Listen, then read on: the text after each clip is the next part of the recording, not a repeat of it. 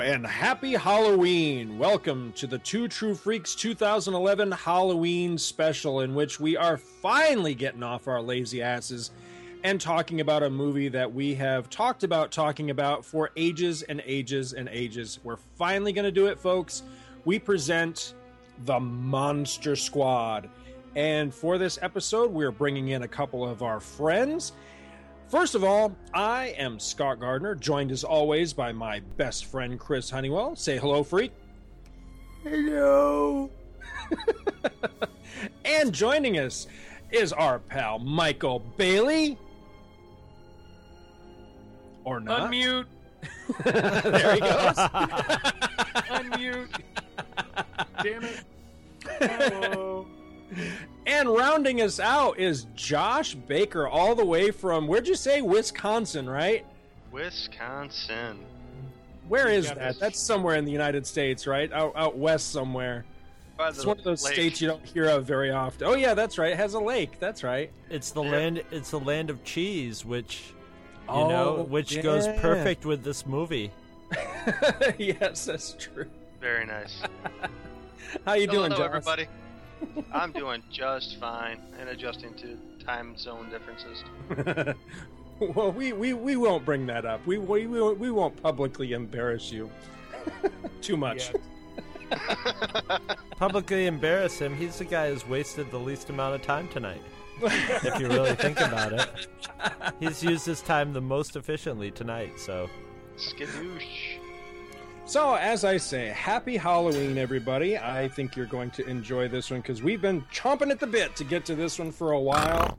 That I've got a shit ton of notes. I suspect Michael Bailey has a shit ton of notes. Chris just has a shit ton of weed, and uh, I'm not sure about Josh. We're gonna find I thought out. weed was notes. I thought I had the most notes of all. Just by I'm a walking encyclopedia. A weed. of weed. so, first of all, kicking this off, what I thought we'd do, we're going to go round robin style, and we're just going to run down our basic origin stories. How did we discover, learn about, whatever? How did we get uh, sucked into the world of the Monster Squad? And uh, I want to start off with uh, Michael Bailey. We'll let him run with this one. How did you uh, get into the Monster Squad, Mike? Uh, home box office, actually, because as a young lad of 11, 12, 13 years old, um, I didn't have a whole lot of friends. And you can probably pipe in either some pathetic music or a baby crying or whatever you do when you edit these portions of it. I can hear I, I hear the, the, the hamster in your head turning right now. Um, I do I- have a recording of the world's smallest violin somewhere. but uh, you know, just the the neighborhood I lived in, there really weren't any kids my age, so I, I spent my summer days watching home box office. And as Chris and Scott can attest to, and I don't know about Josh, but maybe he can too, uh, HBO would run the fuck out of a movie, um, pretty much Yeah, every day, uh, and this was one of them. And I remember. It wasn't actually the summer when I first saw it. It was the fall. So it's like it was fall i was like 12 years old. This movie hit me at just the right time because it had kids that liked stephen king books and comic books because fat kids reading wonder woman number three right there at the beginning of the uh, of the movie. And it had the universal monsters who i've never actually seen well i've seen dracula. It was boring movie i'm sorry the original Bela Lugosi Dracula put me and my wife to sleep. But the iconography of them has always, to me, been like superheroes. You know, you know Dracula with his cape, Frankenstein looking like he's about to beat your ass, the mummy and everything. So you had 12, 11 year old kids going up against monsters and talking like 11 and 12 year old kids talk in a way that you can never present in a film these days. So I just fell in love with this movie as a kid, and I've never really lost that. And that's my story. And I'm sticking to it. And a sad story it was, too. I'm dying over here. No. we'll go on to uh, Josh. What's your your Monster Squad origin story? it's basically the same as uh, Mike's, except I had a bunch of friends. Um, and Wow.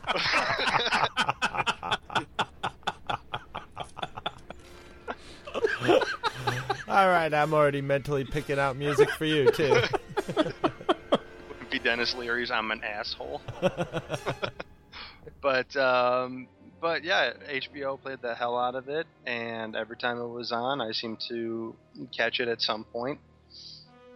Um, I hadn't really had any exposure to the Universal monsters at that point, or not. Um, I don't believe, but I found every character or every villain in the in the movie likable. Not likable, but I but I liked them. I dug them. Um, and like Mike said, it was a bunch of kids, a little older than me. So, you know, they were older than me. They were cooler, in you know, in a young kid's mind. So, them fighting the Wolfman and the Mummy and stuff like that, and being able to beat these guys was was uh, like a fist pumping in the air deed for a kid my age. And I think I was I can't remember the age I was, but it was probably one of those movies that I was a little bit too young to watch, even though it's not incredibly bad, but it still had some scary parts in it, like Raiders and some swearing. And some swearing, and uh, but my mom never really uh, cared too much. My dad couldn't. My dad could give a shit if I was watching a movie that I wasn't supposed to. But every time um, Phoebe would be like, "Come on, guys, don't be chicken shit," and my mom was around, she'd kind of uh, roll her eyes and say, "All right." But much it for me too. Cool. Does that mean I'm next? Yeah, why not? Well, a lot this, of people This is the one I'm interested in, is you guys, because you, you know you're. older, It, no, well, well, here's the thing. so we're like creepy child molesters watching this movie. Well, you're you're like a creepy child molester, anyways, Chris. So Thank it's- you. I I'm not creepy. nice. I'm I'm the nice type. I'm the well groomed type. Yes. I'm the I'm the one you trust. Um, That's that's my motto. That's what I have on my cards that I that I stapled to little packages of candy. The one you can trust. Man is here. Now, what kind of candy you want? Sweet chocolate, chocolate malt candy, gumdrops, anything you want. You've come to the right man because I'm the candy man. the He'll uh, ask. He'll ask permission before he sniffs your bike seat. Right, number one. See, I hope you do remember your origin story for this one because I, I have a feeling Michael might be very uh, disappointed by mine if, if you don't, Chris. It's, it's just the fact that you guys have heard of this film is what surprises me because it seems like people that are. Uh, Josh, how old are you? Unmute. Um, uh, 20, uh, 29. Okay, I'm 35, and it seems that people like a year or two older than me, if you get past that, they don't know what the fuck I'm talking about about, when I come right. comes to the Monster Squad.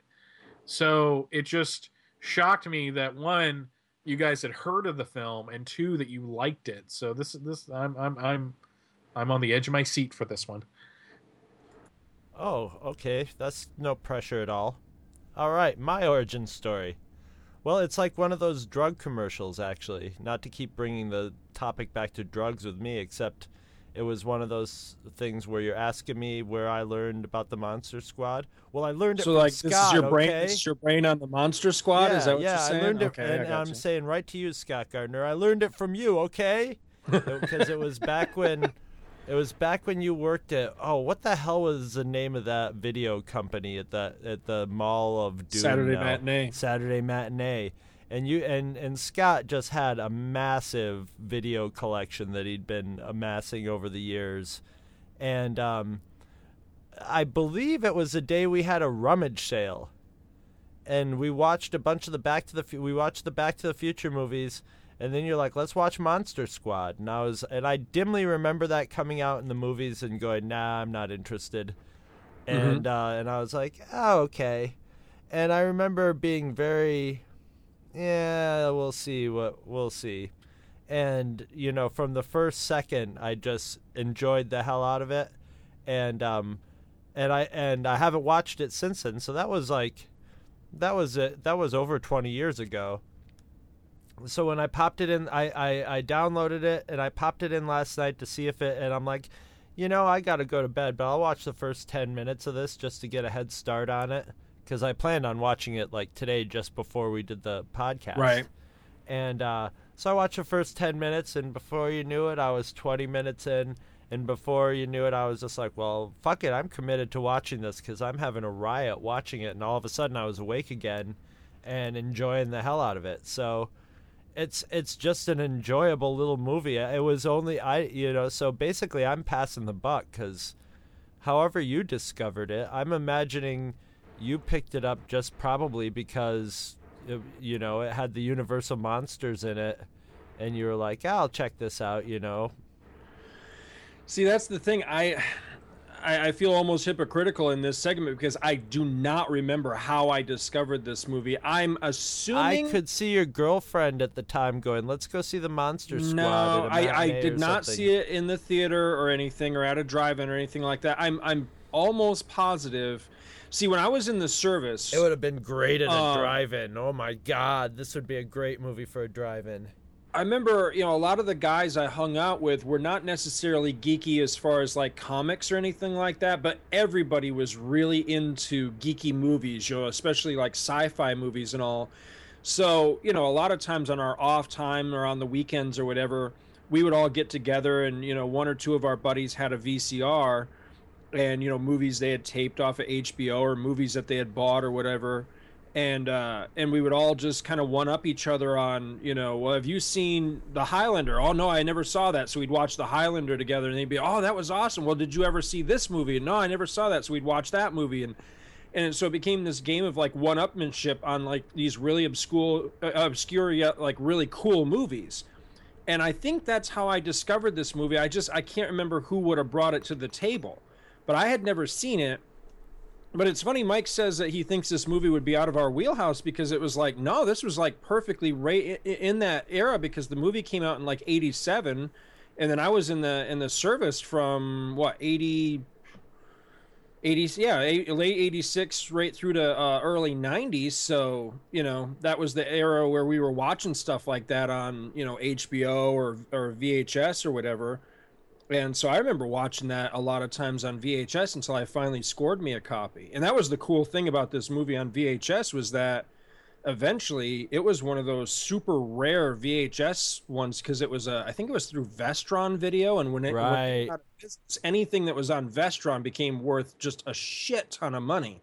So if you could actually score yourself a copy of the Monster Squad and then years later like put it on ebay or something man you you'd make a fortune every time because it was just a, it was really really hard to find until it finally got released on dvd a few years ago.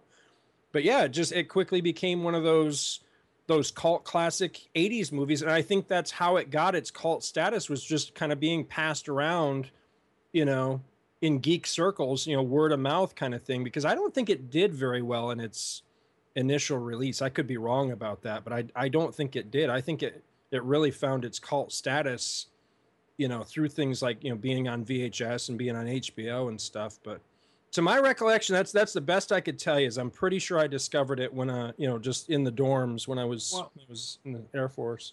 Well, very rarely was there a film that wasn't of a Star Wars caliber that or or you know the rare exception I think would be the Goonies, but the Goonies had a lot of pedigree behind it with Richard Donner and all that. But it, but it's one of those films that the target audience wouldn't have gone to the movies to see it. You know, wouldn't have forced their parents to take them. You know, it's like, you know, Return of the Jedi comes out. Yeah, every 12 year old in America uh, is going, Dad, Mom, take me to the freaking movie. But, you know, the Monster Squad, it's an unknown property. So it takes something like HBO where they show it again and again and again, where you watch it and fall in love with it to make that. that and it was really the age thing, not not the the subject matter that that caught me off guard. Right. Uh, because you know one of the women I worked with a couple years ago is my eldest sister's age, and I said Monster Squad. She goes, never heard of it. I named like three movies that came out a couple years before it. She's like, "Yeah, I remember those." Monster Squad. Nope. Nothing. Nothing at all, actually. So Well, there was a glut of it during this time. There was, you know, you know. Well, I mean, you had your Goonies, you had your A-list Steven Spielberg, and then you had your uh, well, Spielberg. Let's say double A with Spielberg and Lucas and and stuff like that, and Back to the Future. And then you had your A-list stuff, which was like Goonies and Gremlins, and then you had your B-list stuff, which was you know the knockoffs of all of the, those you know like critters and stuff like that. And there was a glut of those kinds of movies. And this is sort of a this is sort of a pastiche of all that those kinds of movies and it, it was at the beginning of where you know movies would get self-referential by doing a whole bunch of genres and stuff. It just wasn't as ironic as it is now you know? It was a little more but you know i think when this movie came out it didn't have any big big huge names associated. It was a very b movie. And and the director uh the fred dekker the director i mean um night of the creeps was you know just a, a through and through b awesome b movie you know? It was a total total uh, b b movie sort of aliens and zombies and all that. And this this is definitely going for that same sort of thing just sort of like gremlins did you know? A sort of uh, uh, uh, an homage at the same time but in modern with modern sensibility with 80s sensibilities. And uh yeah I, I could easily see how it could slip between the, the the cracks of you know big blockbuster movies and stuff. And and it's a weird movie because I thought what a great horror movie for kids because it's not really that scary at all unless you're a kid. But as an adult it's not like a uh, you know it's not going to have you on the edge of your seat. It's it's it's fun more than anything. But uh at, at other points it is. It's it's it's uh, like Josh was saying it's it's kind of a, intense for kids. You know or was that somebody's one of you guys said something like that but It, that was me. yeah it's it's it's it, it's it's got a, it's got you know it's got some death and destruction and not really the gore isn't too bad. The gore is very cartoony you know like when the wolfman gets blown up. But you know so you know it was sort of like who's the audience for? Is it for older people who who like right. universal monsters or is it for little kids to introduce them to it? Because it might not be tame enough for you know little kids you know maybe like nine or under or something like that. But at the same time a lot of the crew are little little kids you know? There's characters in the whole movie for everybody of any age to identify with you know? There's teenagers there's there's little kids and then there's little little kids. And then there's you know a smattering of adults. And so you got a little bit of everybody to to to glom onto because well you got a little bit of everything. But you know i mean who the all, all the actors were were you know character actors. I mean i mean the only guy i recognize the only person i recognized right off the bat from this movie and was like oh yeah there's a kid from the wonder years you know and he wasn't even a main character. He was just kind must of be- I must be the only one that never saw that show because that's not what I remember that kid from. I know who you're talking about. Well, before we get into that, though, you know, you mentioned the the pedigree on this, and, and I Right. know that's funny because Michael and I pretty much had the same note about you know the pedigree of the movie. So I kind of wanted to talk about that. You know, we talk about you know the the the cast and crew. Um, you know, going through that. I know Michael, you've got some notes on this. So why don't you uh, run with that segment? Well, it was it was uh, directed by Fred Dekker, who up until this point uh, that this movie came out, his his only film was Night of the Creeps, which is a hysterical horror movie. Has one of the best lines ever from a from one of those types of movies. Girls, your dates are here, and they're dead. yeah the good news is that your dates are here the bad news is they're dead Um, and after this, he did RoboCop 3, which has some really good moments, mostly some of the more comedic elements, like the guy trying to hold up the donut shop that's full of cops, and the guy behind the counter going, "What's it like being a rocket scientist?"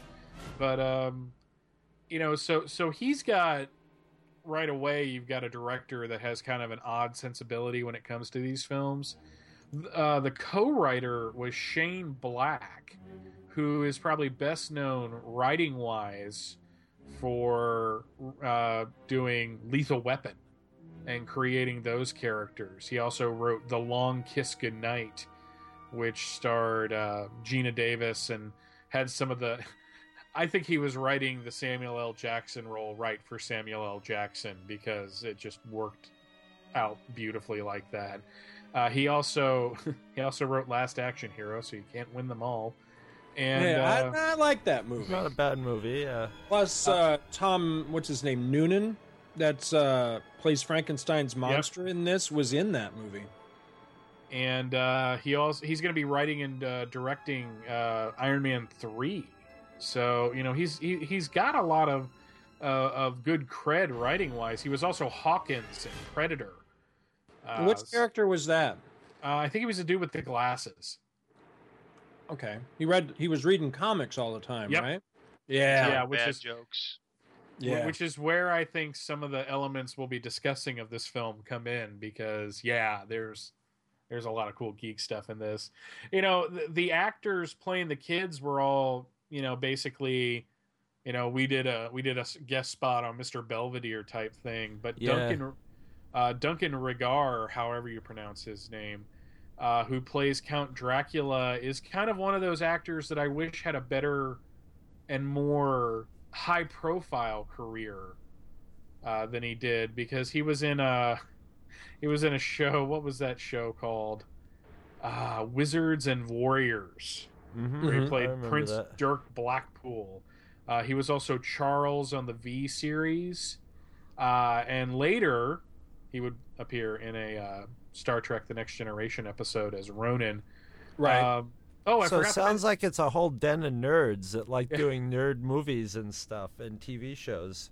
Uh, Fred Dekker, this was one of my notes that I skipped over for some reason. He was also a producer on Enterprise uh, Yeah. during, I think, the first season.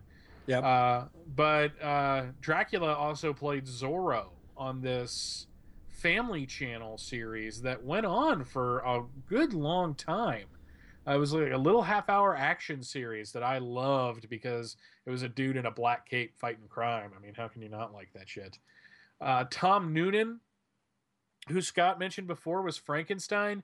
This dude is like once you read like three of the roles that he's done, you're like, how the fuck did that happen? Because he was Cain in RoboCop 2. He was in he was Francis Dollarhyde in Manhunter, which was the um Hannibal Lecter movie. the yeah, the first Hannibal Lecter film with Brian Cox and his last name is Petersen. I forget his first name.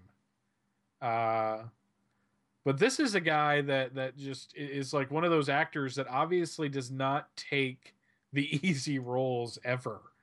Uh, and I actually rather liked Cain in RoboCop 2. I thought he made a really good villain.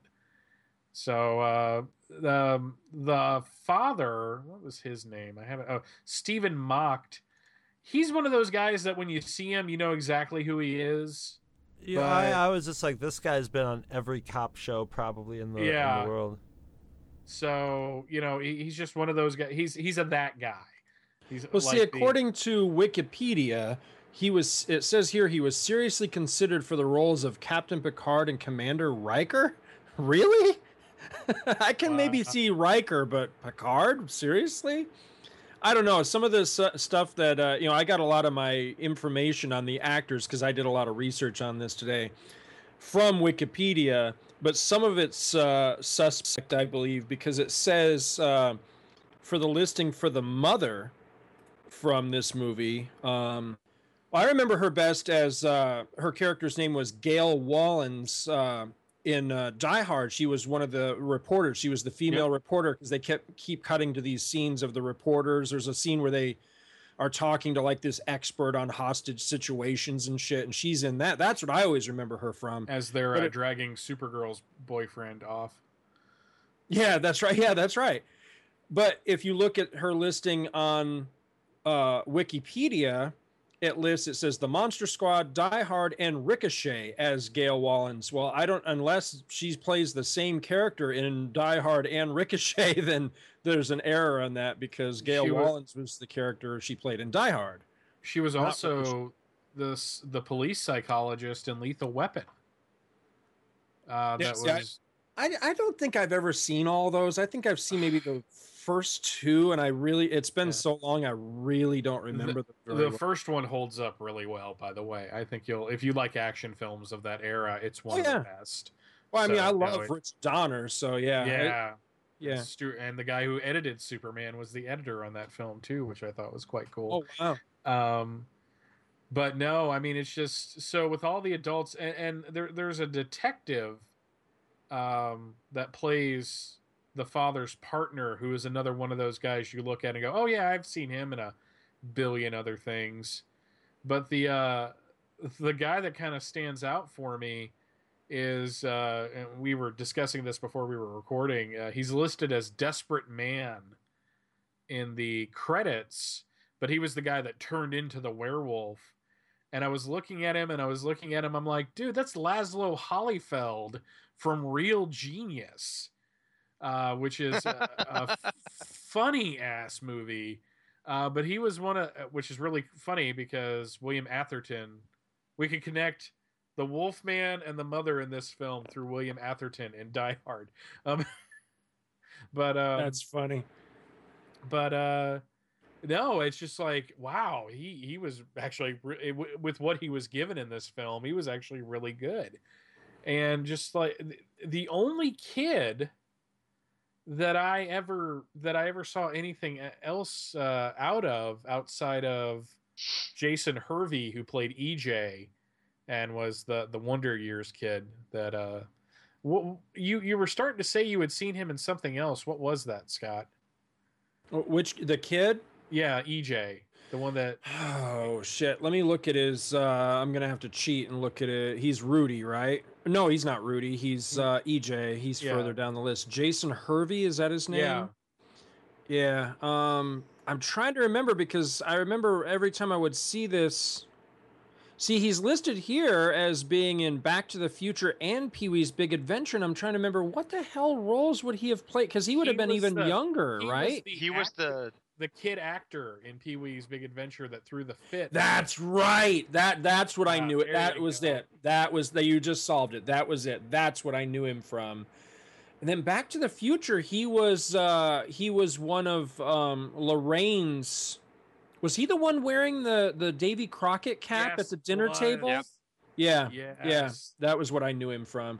See, I never saw um the Wonder Years. I've never watched that show, but I do find it ironic that uh years later he and Fred Savage would uh would get Be back together Dove. again and be Hawk and Dove. Yeah. And it's funny that Jason Hervey, the one that I, you know, fr- because of this movie Monster Squad, I consider to be kind of the asshole. Didn't play the asshole one of the two Hawk and Dove. He played the Yeah. like the wussy pacifist Dove. I th- that's really funny to me. I get a kick out of that. That was the great thing about the episode because he was the older brother that was constantly picking on Kevin, who was played by Fred Savage. Mhm. And and to see them switch places like that, I thought that was a, that was one of my notes actually. So That's really funny. You and I, I guess we just took the same notes a lot, but uh, Well, it's But- funny because he's one of these guys. Like, uh, oh, I'm trying to think of the guy that I was talking about not long ago, where it was like, I'd be afraid to meet him in real life because I'd want to take a poke at him because he played the character so well that you hate him. Yeah. I can't remember who I was talking about now, but this is one of those kind of actors where because of that scene with Fat Kid, you just want to fucking smack him, you know?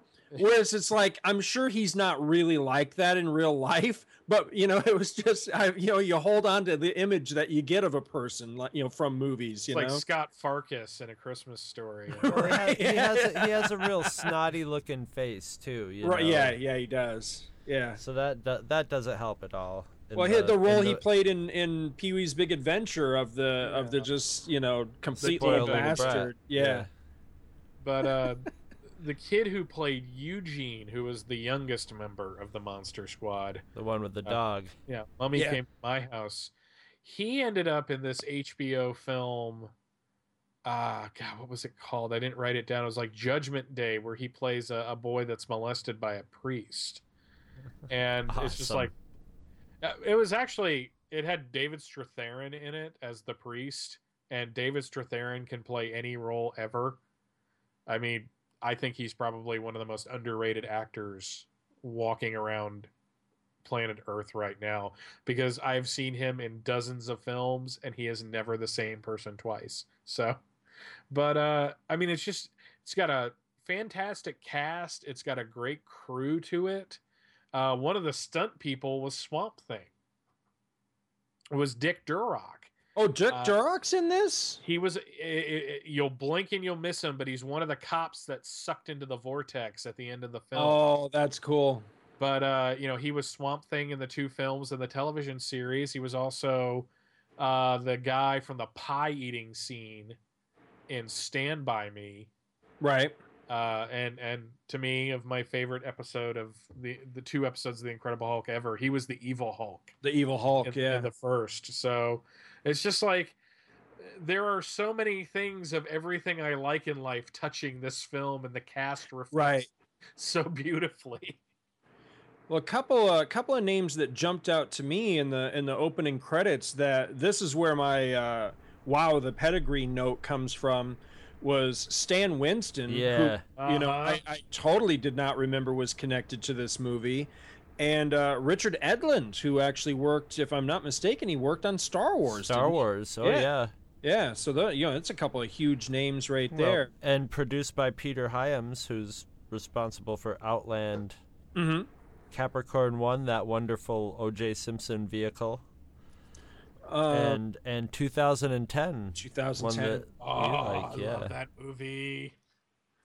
um, a, a name that uh, I, I still have no idea how to pronounce it, but he's a guy that is uh, much like uh, uh, Stephen Macht. You know, is instantly recognizable. He's one of those faces you'll just look at and go, "I- "I've seen this guy. What have I seen him in?" Is Leonard? I have or Leonardo rather. I have no idea how you pronounce his last name. Is it Camino? Semino? But he plays scary German guy. Oh yes, He's in, uh, he was in V. He was in. Um, Hudson Hawk. um, Penn and Teller get killed. He was uh, Uncle Ernesto in Which- Penn and Teller get killed, and I love that movie. And I like Someday we're gonna have to do an episode on that. yeah, yeah. That's a well up to a point. That's a really, really good movie. But uh, No, he Yeah, is. like he's him in one of that. those guys that always plays this type of part, and he did Mm-hmm. it. This is like the more lighthearted version of the character he played in V. Really, Right. Because I loved him in V. He was the fucking conscience of that first part of looking at them and going, "No, this is what happened before, and you all need to stop." God, I love this actor. He's very funny in Hudson Hawk. He plays a Vatican official, and it's really funny to see him going from Italian to German, because uh, and, and many people assume that because of this film and V that he was in a concentration camp. Uh, no, but he was uh, a soldier in World War II that that fought uh, to help liberate France. If I remember, if I, my note is correct. oh wow, Uh, so yeah, he uh, he's like one of the, where is it here? He's twice played Nazi trans- concentration camp survivors. Rumored to be a survivor of a Nazi concentration camp because his work in Monster Squad and V. Mr. Cimino, a resident of New York City at the time of World War II, joined the U.S. Army and participated in the Normandy invasion. wow. So He's lucky to be alive, basically. yeah, I wonder if he's still around. You think he's still alive today? I Um, don't know. yes, he was he pretty dead yet. old. Uh, yeah. According, He's up according to IMDb, he is not dead. He was also in Dune. Hmm. He was I the Baron's doctor in Dune. Uh, see, I don't remember that movie well Not a very big part. Yeah. Yeah.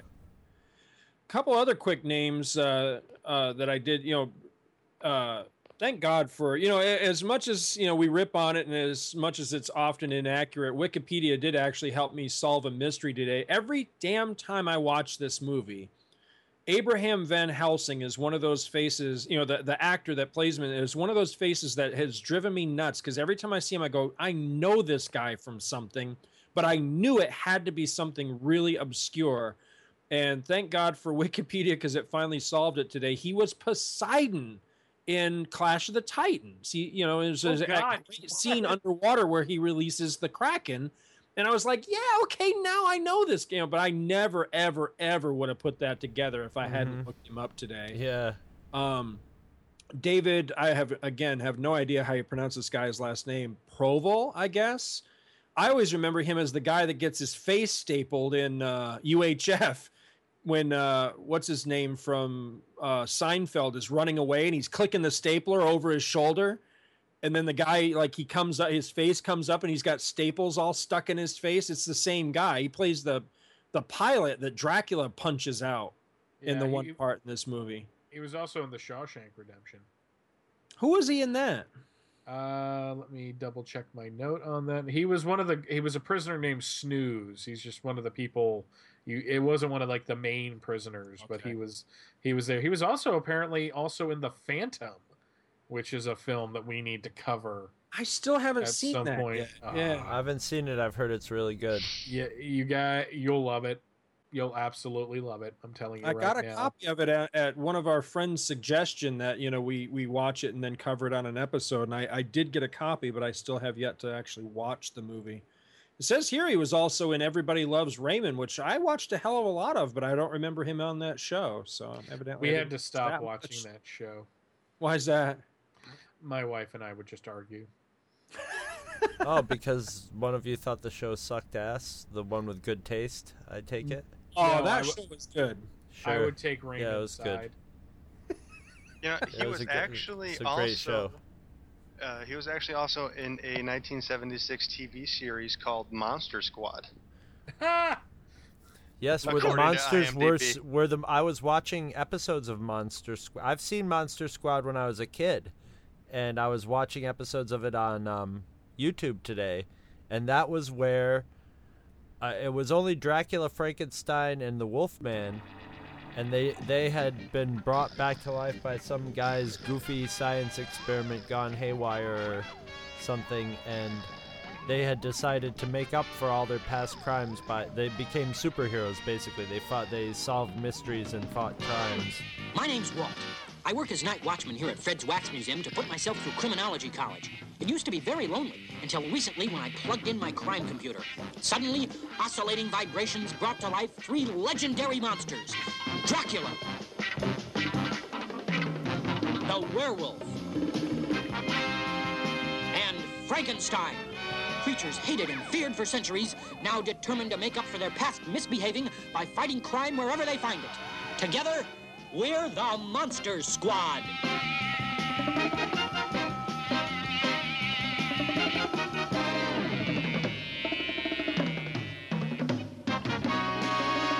See, that's a that's something that needs to be brought back and like brought back right now. Because that's a great idea for a series or a movie. I'd love to see the Universal monsters walking around kicking bad guys. As you know it was they need kind to of fight. it was it was done very hum you know Hanna Barbera. It wasn't an animation; it was live it action. sounds like it was the the Drac Pack, which was the show Oh, I actually God. liked it was a lot. very when I it was a very kid. similar to the Drac Pack actually. From the monsters of the past comes a new generation dedicated to reversing the evil image of their forefathers. Under the leadership of none other than Count Dracula, known as Big D, three teenagers formed the do-gooder group, named the Drac Pack. With special powers, they can transform into super mighty monsters and use their skills against all evildoers, especially the diabolical Dr. Dread and his renegade rascals Toad, Fly, Mummy Man, and Vampira, a group known as Ogre, the organization of generally rotten enterprises.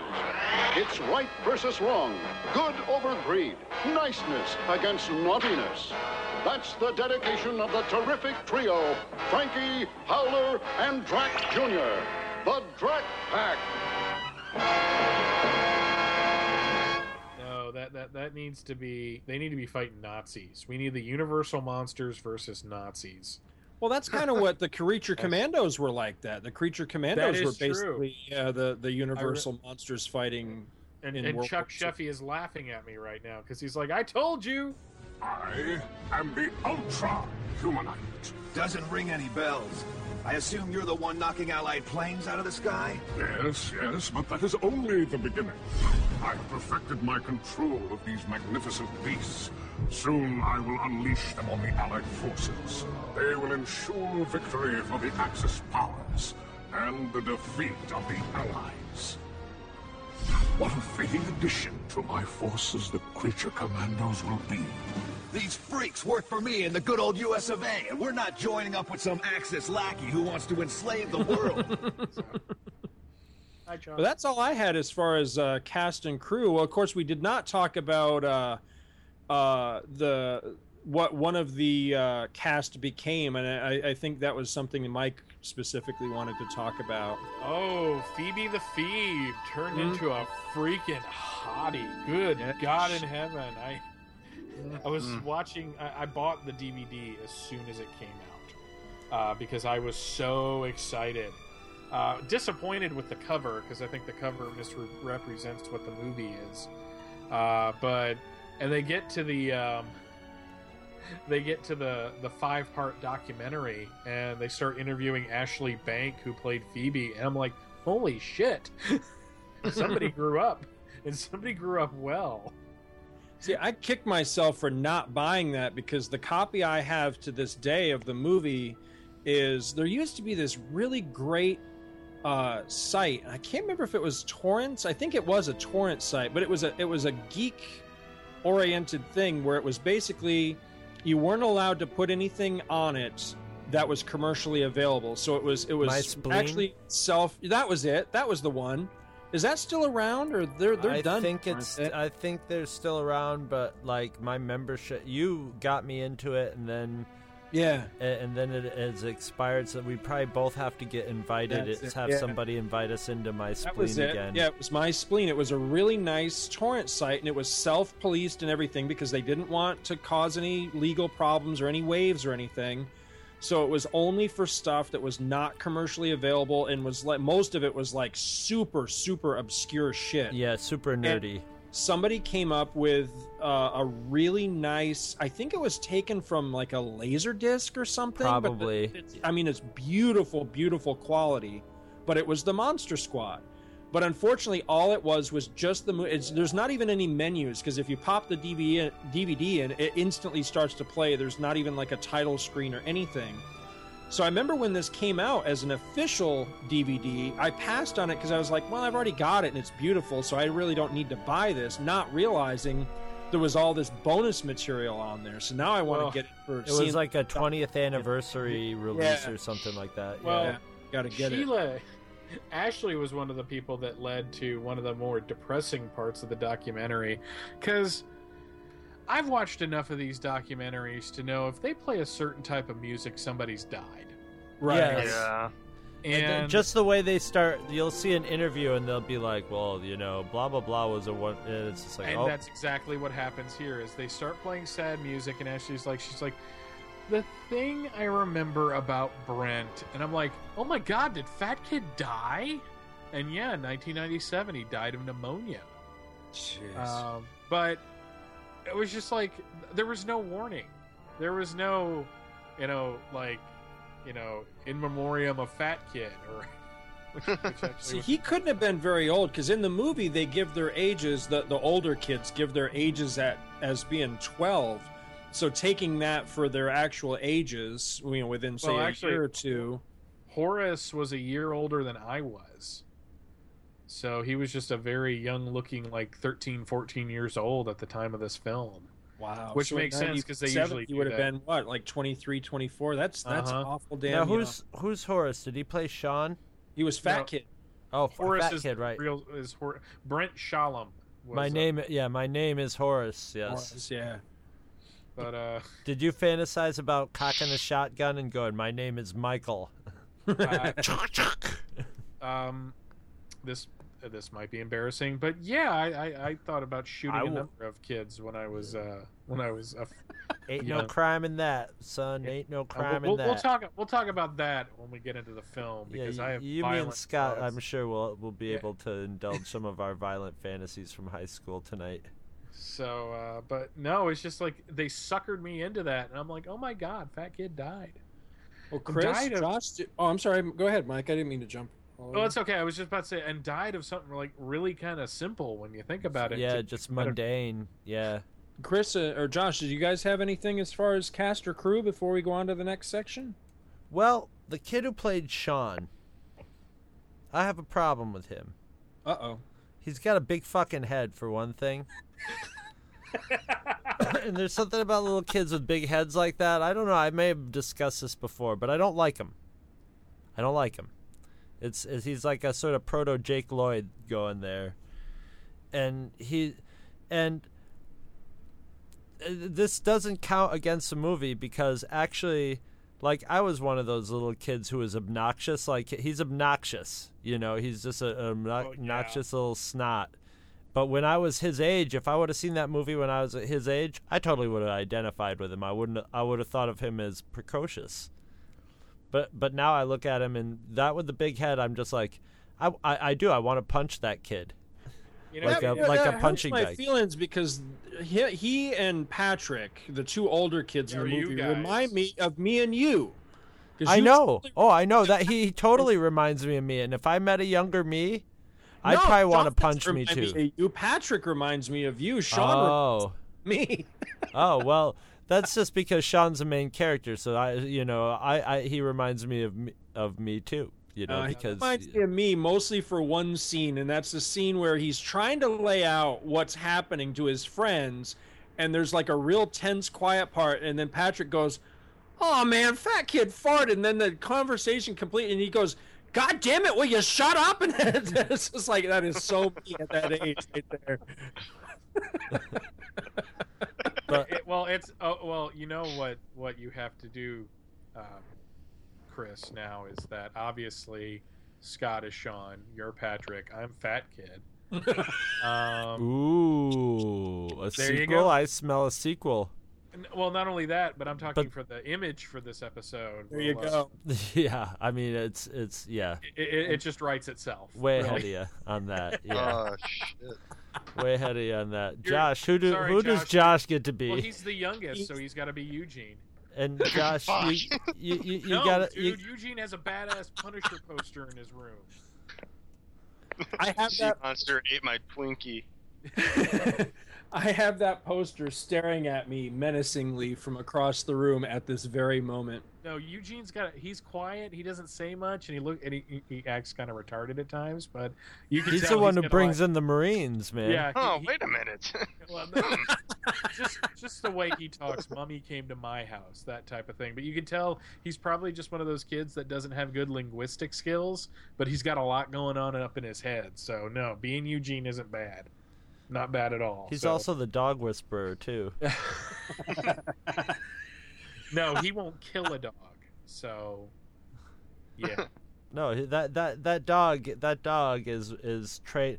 Although I'll I'll tell you this, I did notice in the movie that if next time you watch it and you ever when you see him walking around and the dog's following him, notice that he always has something held in one hand, and I'm thinking it's probably a dog treat of some sort. And they probably Uh. put the dog treat in his hand, and all of a sudden that that dog for the you know for the movie became his dog. Yeah. Though I will say this, you know, you know, for for a sequel of us playing those characters, that's not a bad idea, and I'll tell you why. Uh, one, because we get paid to do it, and two, uh, well, that's the most important part. But two, you know, if you did a sequel to this film, my fear would be they would do something like they did with the Frog Brothers, where they're badasses. And the whole point of this is that these kids aren't badasses at all. So if they had to come across something like this again as adults, I don't want them trained in kung fu. You know what I'm no, saying? we- one you Uh, know like yeah yeah. You want them having to handle this shit again because they're the only ones that can. Because I have a feeling that after this, the Monster Squad broke up as an organi- organization fairly quickly because they took care of all the monsters. They pretty much yeah So- solved the monster problem in one fell swoop. Yes. So the They'd sequel have to would go have to- Lovecraftian. Ooh, They'd have to fight ooh. Cthulhu. Yes. Oh, yes. The Monster Squad versus Cthulhu versus the old gods. Excellent. I, Oh, there's a number of places I, I think you could go. You know, you could go with, uh, you know, you could go with, you know, zombies. You could go with aliens, um, more vampires. You know, anything like that. I th- I don't think that necessarily just because they took out these four that there's you know now suddenly a lack of monsters that they could. actually the uh the sequel is kind of built into one of the earlier scenes because Sean wants to go see a, a slasher film. So you put him up There against a bunch of you know you put him up against Jason and Freddy and Michael Myers and that'd be kind of badass actually. What- God, why can't we get paid to write this shit? we could. But Well, now I, I think we should uh, we should get into the movie proper as far as uh, a rundown of our notes. Um, however, we want we want to do this. If we just want to throw things out, or we want to go one at a time, I- what it's uh, completely up to you guys. It's your show. Well- what do you think? I have a nice little transition because right after I saw the name Stan Winston, Mhm. within minutes after that, guess what I saw? Rubber bats on strings. and I was just like, yeah, I was so excited to see rubber. I was so happy that they did rubber bats on strings because I was like, you know, they didn't have to do rubber bats on strings. You know, they could have done something else. I appreciate it's it's just so part of you know, and you and with Stan Winston, you think state of the art, you know, but that's Well, so part of Do you do you think that maybe it was uh, that that is like an homage or a Oh, callback yeah. to Yeah, the old definitely. Universal and Oh. then these Oh, days, yeah. It's awesome. I'll bet you they sat down and made a list of like stuff they had to have in this movie. You know, special effects that you had to see, and th- you know things that had to happen. And one of them was probably like rubber bats. you got to see some rubber bats flying around Dracula as he as he wakes up. Well, the, the the thing about this introduction to me is I bo- I have a love hate relationship with these types of introductions because on one hand, none of the main characters are in it. You know, it's, this is going to sound like a weird comparison, but it, but it kind of makes sense. It's like the intro. It's like the introductory scene of Hudson Hawk, which takes place in you know Italy during the time of Leonardo da Vinci. I mean, it has nothing to do with Bruce Willis or any of the other characters, Right. But it sets up something very pivotal for the film. So on one hand, it's like God, I just want to get to the movie, but on the other hand, no, you have to have this scene so that everything makes sense. We have to see a hundred years ago Dracula getting banished, uh, you know, or uh, you know, the vortex opening up, so that everything else in the movie can happen. And also, I think that was their chance to pay a little homage to like the Hammer horror oh yes, films de- too. oh, oh, You de- know. oh yeah, that whole castle is a fucking hammer. right castle, right so- it was a whole you know it was a whole peter cushing van helsing sort of you know it was it was definitely more of the color sort of horror movies than Yeah. the black and white universal homage in that in that part there No, that that was a lovely little medley of of old horror films, kind of uh, thrown into one, you know, quote unquote modern, you know, movie. So, and I think that's why it worked out so well. I, I, I thought then as now, I thought the Vampire Babes were kind of hot. Um, Oh yeah. it's one of my notes. Just I I don't know. I know they'd kill me, but goddamn, you know, if uh, Jesus, they're hot. what a way to, way to yeah. go. if, if yeah it's better than going from pneumonia say you know I think Fat Kid at the last minute goes, "Why can't I get bitten by big titted female vampires?" yeah Damn it! Oh. well, who wants to run with their notes first? um well i've got the note dracula looks a little generic what do you guys think of that I like that, and I'll tell you Yeah. why. Because I like that he's not slavish to any particular incarnation. I don't think any of the monsters in this are, and I like that a lot. I like that there are uh, nods and asides and homages. Some of them are, are very in your face, and some of them are very, very, very subtle. but I like that none of the monsters look completely like any version. But I think Dracula stands out the most as being uh, both an amalgam and an original at the same time. And I really like that because he reminds me very much of the badass version of Dracula that Yeah. the X Men fought back in uh, X Men. I think it was 159. I've always Or loved that. just story. generally the Tomb of Dracula version yeah, of the Dracula. Dracula very much so because I, I think you know one of my I, I really love vampire stories, but I'm very very particular about them, and they have to be done a certain way. And one of the things that I feel like always seems to get left behind in a in a good vampire story that a lot of people I don't know if they just don't remember or they don't think about it is that vampires are super strong and we see that a number of times in this mm-hmm. movie where Dracula's a badass you know he's he's really strong and he's really tough and I like that you know You know what's weird though? He is a badass, but like the Dukes of Hazzard, he really loves his dynamite. He uses dynamite a lot when he could just Yeah. when he could just kick down a wall or stuff or you know i would picture dracula could just sort of go into the middle of you know half in bat state into their clubhouse and just sort of summon up the winds to to crush Well- instead of having to chuck a a, a stick of dynamite. You know Well- it's a very just But that is human way of dealing scene, though. yeah I was about I was about to seriously defend that scene because it goes to the heart of why I love this Dracula. I'm not is picking that- on it. I'm just Oh, saying okay. I've never seen Dracula as somebody. It would be like it's almost like Dracula having a gun. You know, it's like that's true yeah you know you Well- usually figure Dracula's powers usually come from either ta- like taking over somebody's taking their will away or his insane strength and command over the elements and and the filthy rodentia and bugs and stuff like that. What I like about Duncan's Dracula though is except for three moments. Uh, the first being when the lightning strike happens earlier in the film, and there's like a skull shot of him, which I thought looked Mhm. awful. Uh, and the whole thing with Phoebe, where he calls her a bitch and then hisses at her. Other than those three moments, he is so fucking intense. He is just radiating evil.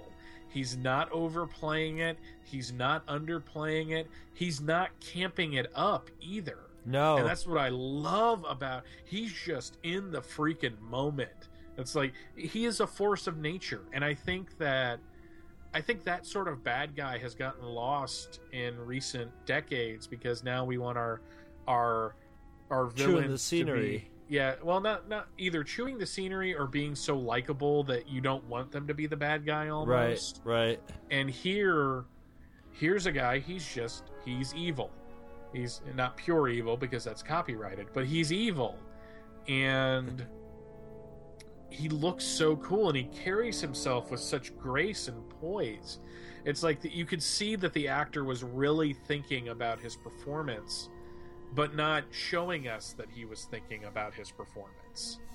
You know it's just like every line was delivered with with grace and dignity. I mean that scene where he blows up the the the headquarters even quote unquote headquarters uh later in the film uh you know he walks away and what is God, what is the line that he says Meeting adjourned. meeting adjourned Meeting it's just adjourned, like yeah. jesus he was just gonna blow up four 12 year old kids He's Arnold Schwarzenegger.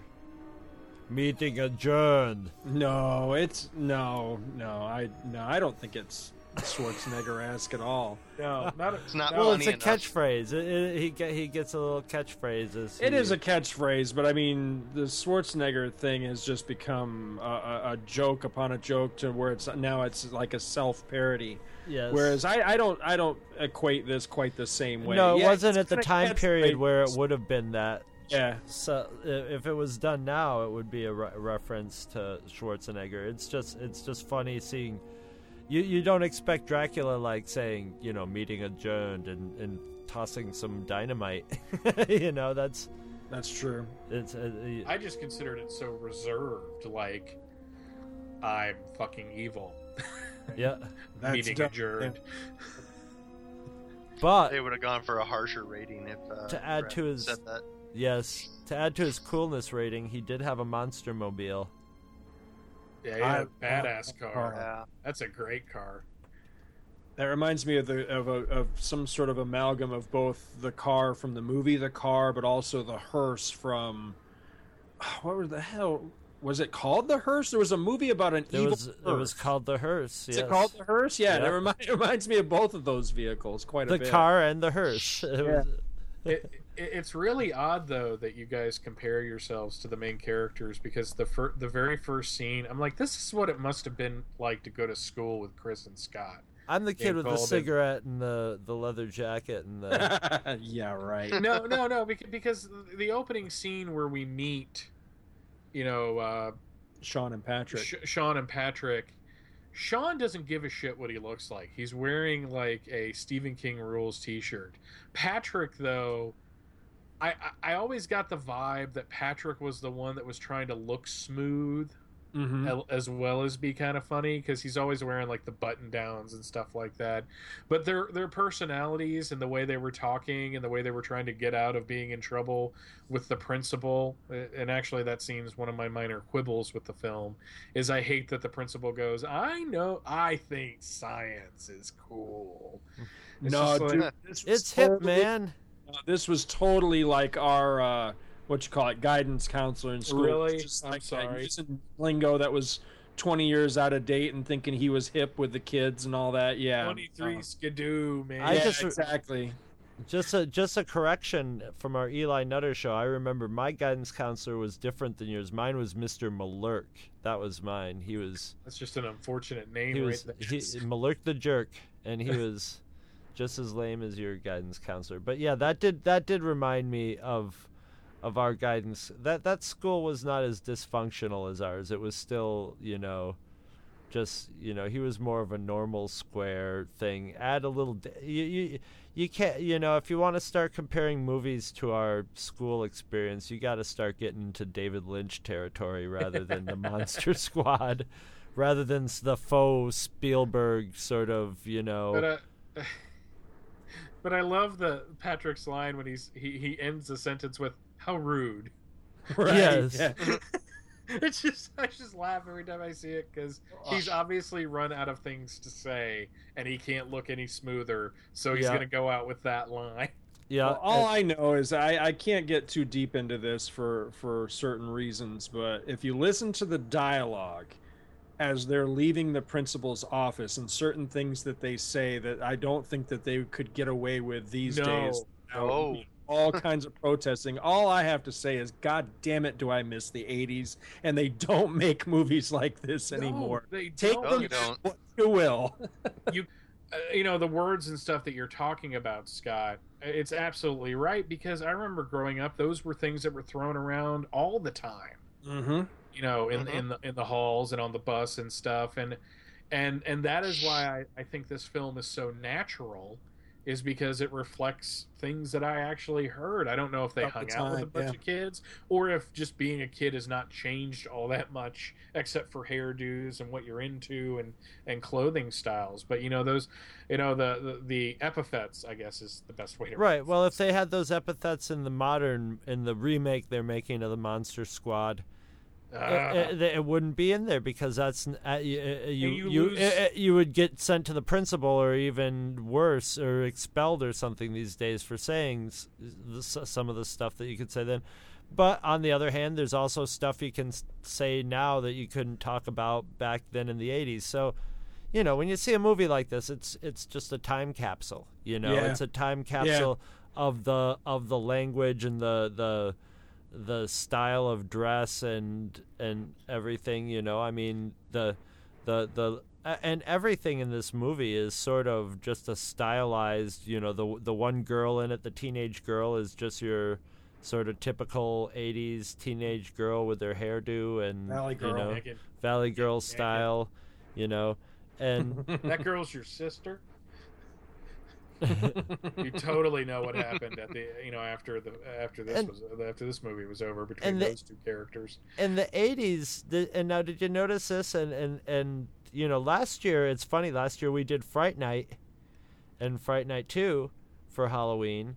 But uh, uh, in the 80s there was always some there was always p- people creepy peeping on some girl taking her clothes off ever since an, um, animal house i think and, was Por- and Porky's, I think, made and it. porky's there was always yeah. a scene and it was always just sort of innocent you know innocent fun of somebody looking through binoculars at the you You know, know- at the girl be- changing in her room and You know it's what'd be great is to take the footage of uh, Rudy looking at uh, the girl in the in her underwear when they're giving him his initiation, and cut footage from Superman Returns and Superman looking at Lois.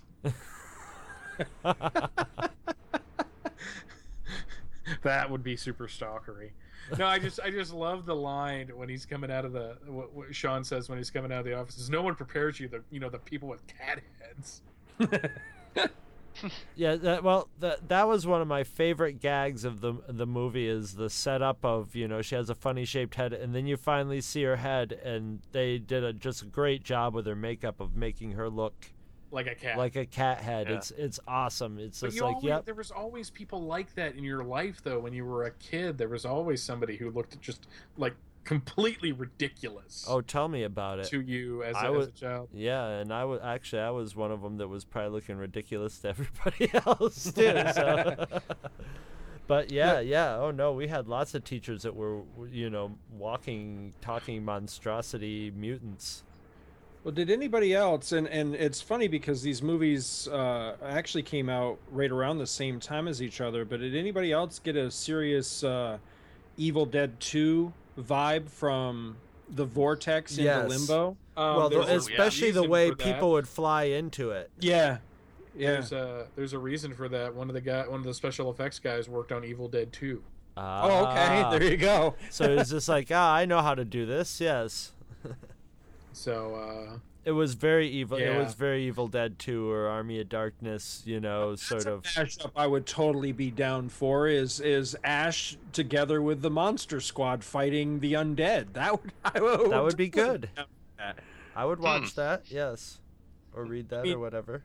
They've been I don't know if it's still coming out, but for a while there there was that Army of Darkness comic series that was milking all kinds of crossovers. That's something I think they could easily do as a comic, and I would totally buy that. I really would. Mm-hmm. Yeah, th- uh, I think it's still coming out. Actually, yes, um, they're doing uh, Army of Darkness with Danger Girl right now.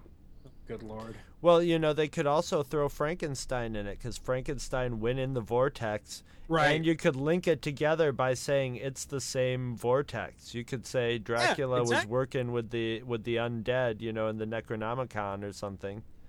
Yeah. I would totally yeah, I, I could really be down for that. Which which would totally play into our sequel because the Necronomicon is a Lovecraftian creation. Yes. All oh. right. So we get to do a movie it. with Bruce Campbell. I like it. Well, speaking of Bruce's, I can't believe that we're this far into this episode, and, and I have so far held myself back from talking about the Bruce I want to talk about most in this is uh, Bruce Broughton. This is one of my favorite Bruce Broughton scores. Uh, I just I love the way this movie opens after the little you know the little descriptor that you know talks about the you know how they were going to try to rid the, monsters and they blew it. And it just goes into that awesome music in this cemetery. I, I love the whole opening to this and i'm so glad that they finally put this out as an official soundtrack. But uh, i mean bruce broughton you know you talk about a rich pedigree. This guy i mean he's got just you know an awesome resume of, of really really great soundtracks. Just a few of them here is like uh silverado young sherlock holmes fly. Harry and the hendersons which was a, a really good one. Um the rescuers Policewoman. Hunter, honey i blew up the kid. Um uh, baby's day out was a really good one. And then you know for me he's uh he's also done a, a good number of uh disney uh theme park music uh you know for different attractions and rides and things like that. He did uh the making of me which was a uh a movie with Martin Short basically talking about the whole reproductive process, but it was a great. great, That's just who you want to tell you tell about it. Oh my god, let me tell you. yeah, said grimly. The Timekeeper, which was a really good one. Honey, I Shrunk the Audience. Ellen's Energy Adventure, which you got Which- to see. Which here. That was a We great. went on, yes. And I, and I got Uh, to hear.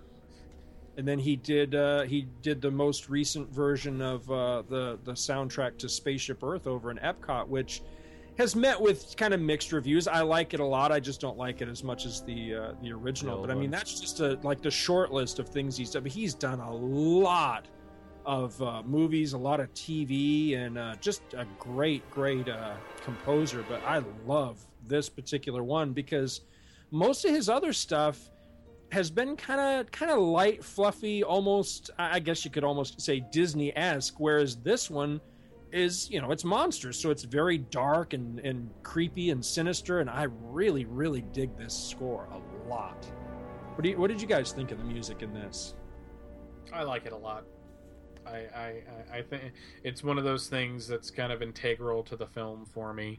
And I Mhm. get like that with film music. It's like if if I really like the movie and and I really like the score, it's kind of hard for me to separate the two almost. That I, it, it- this is going to be a weird comparison.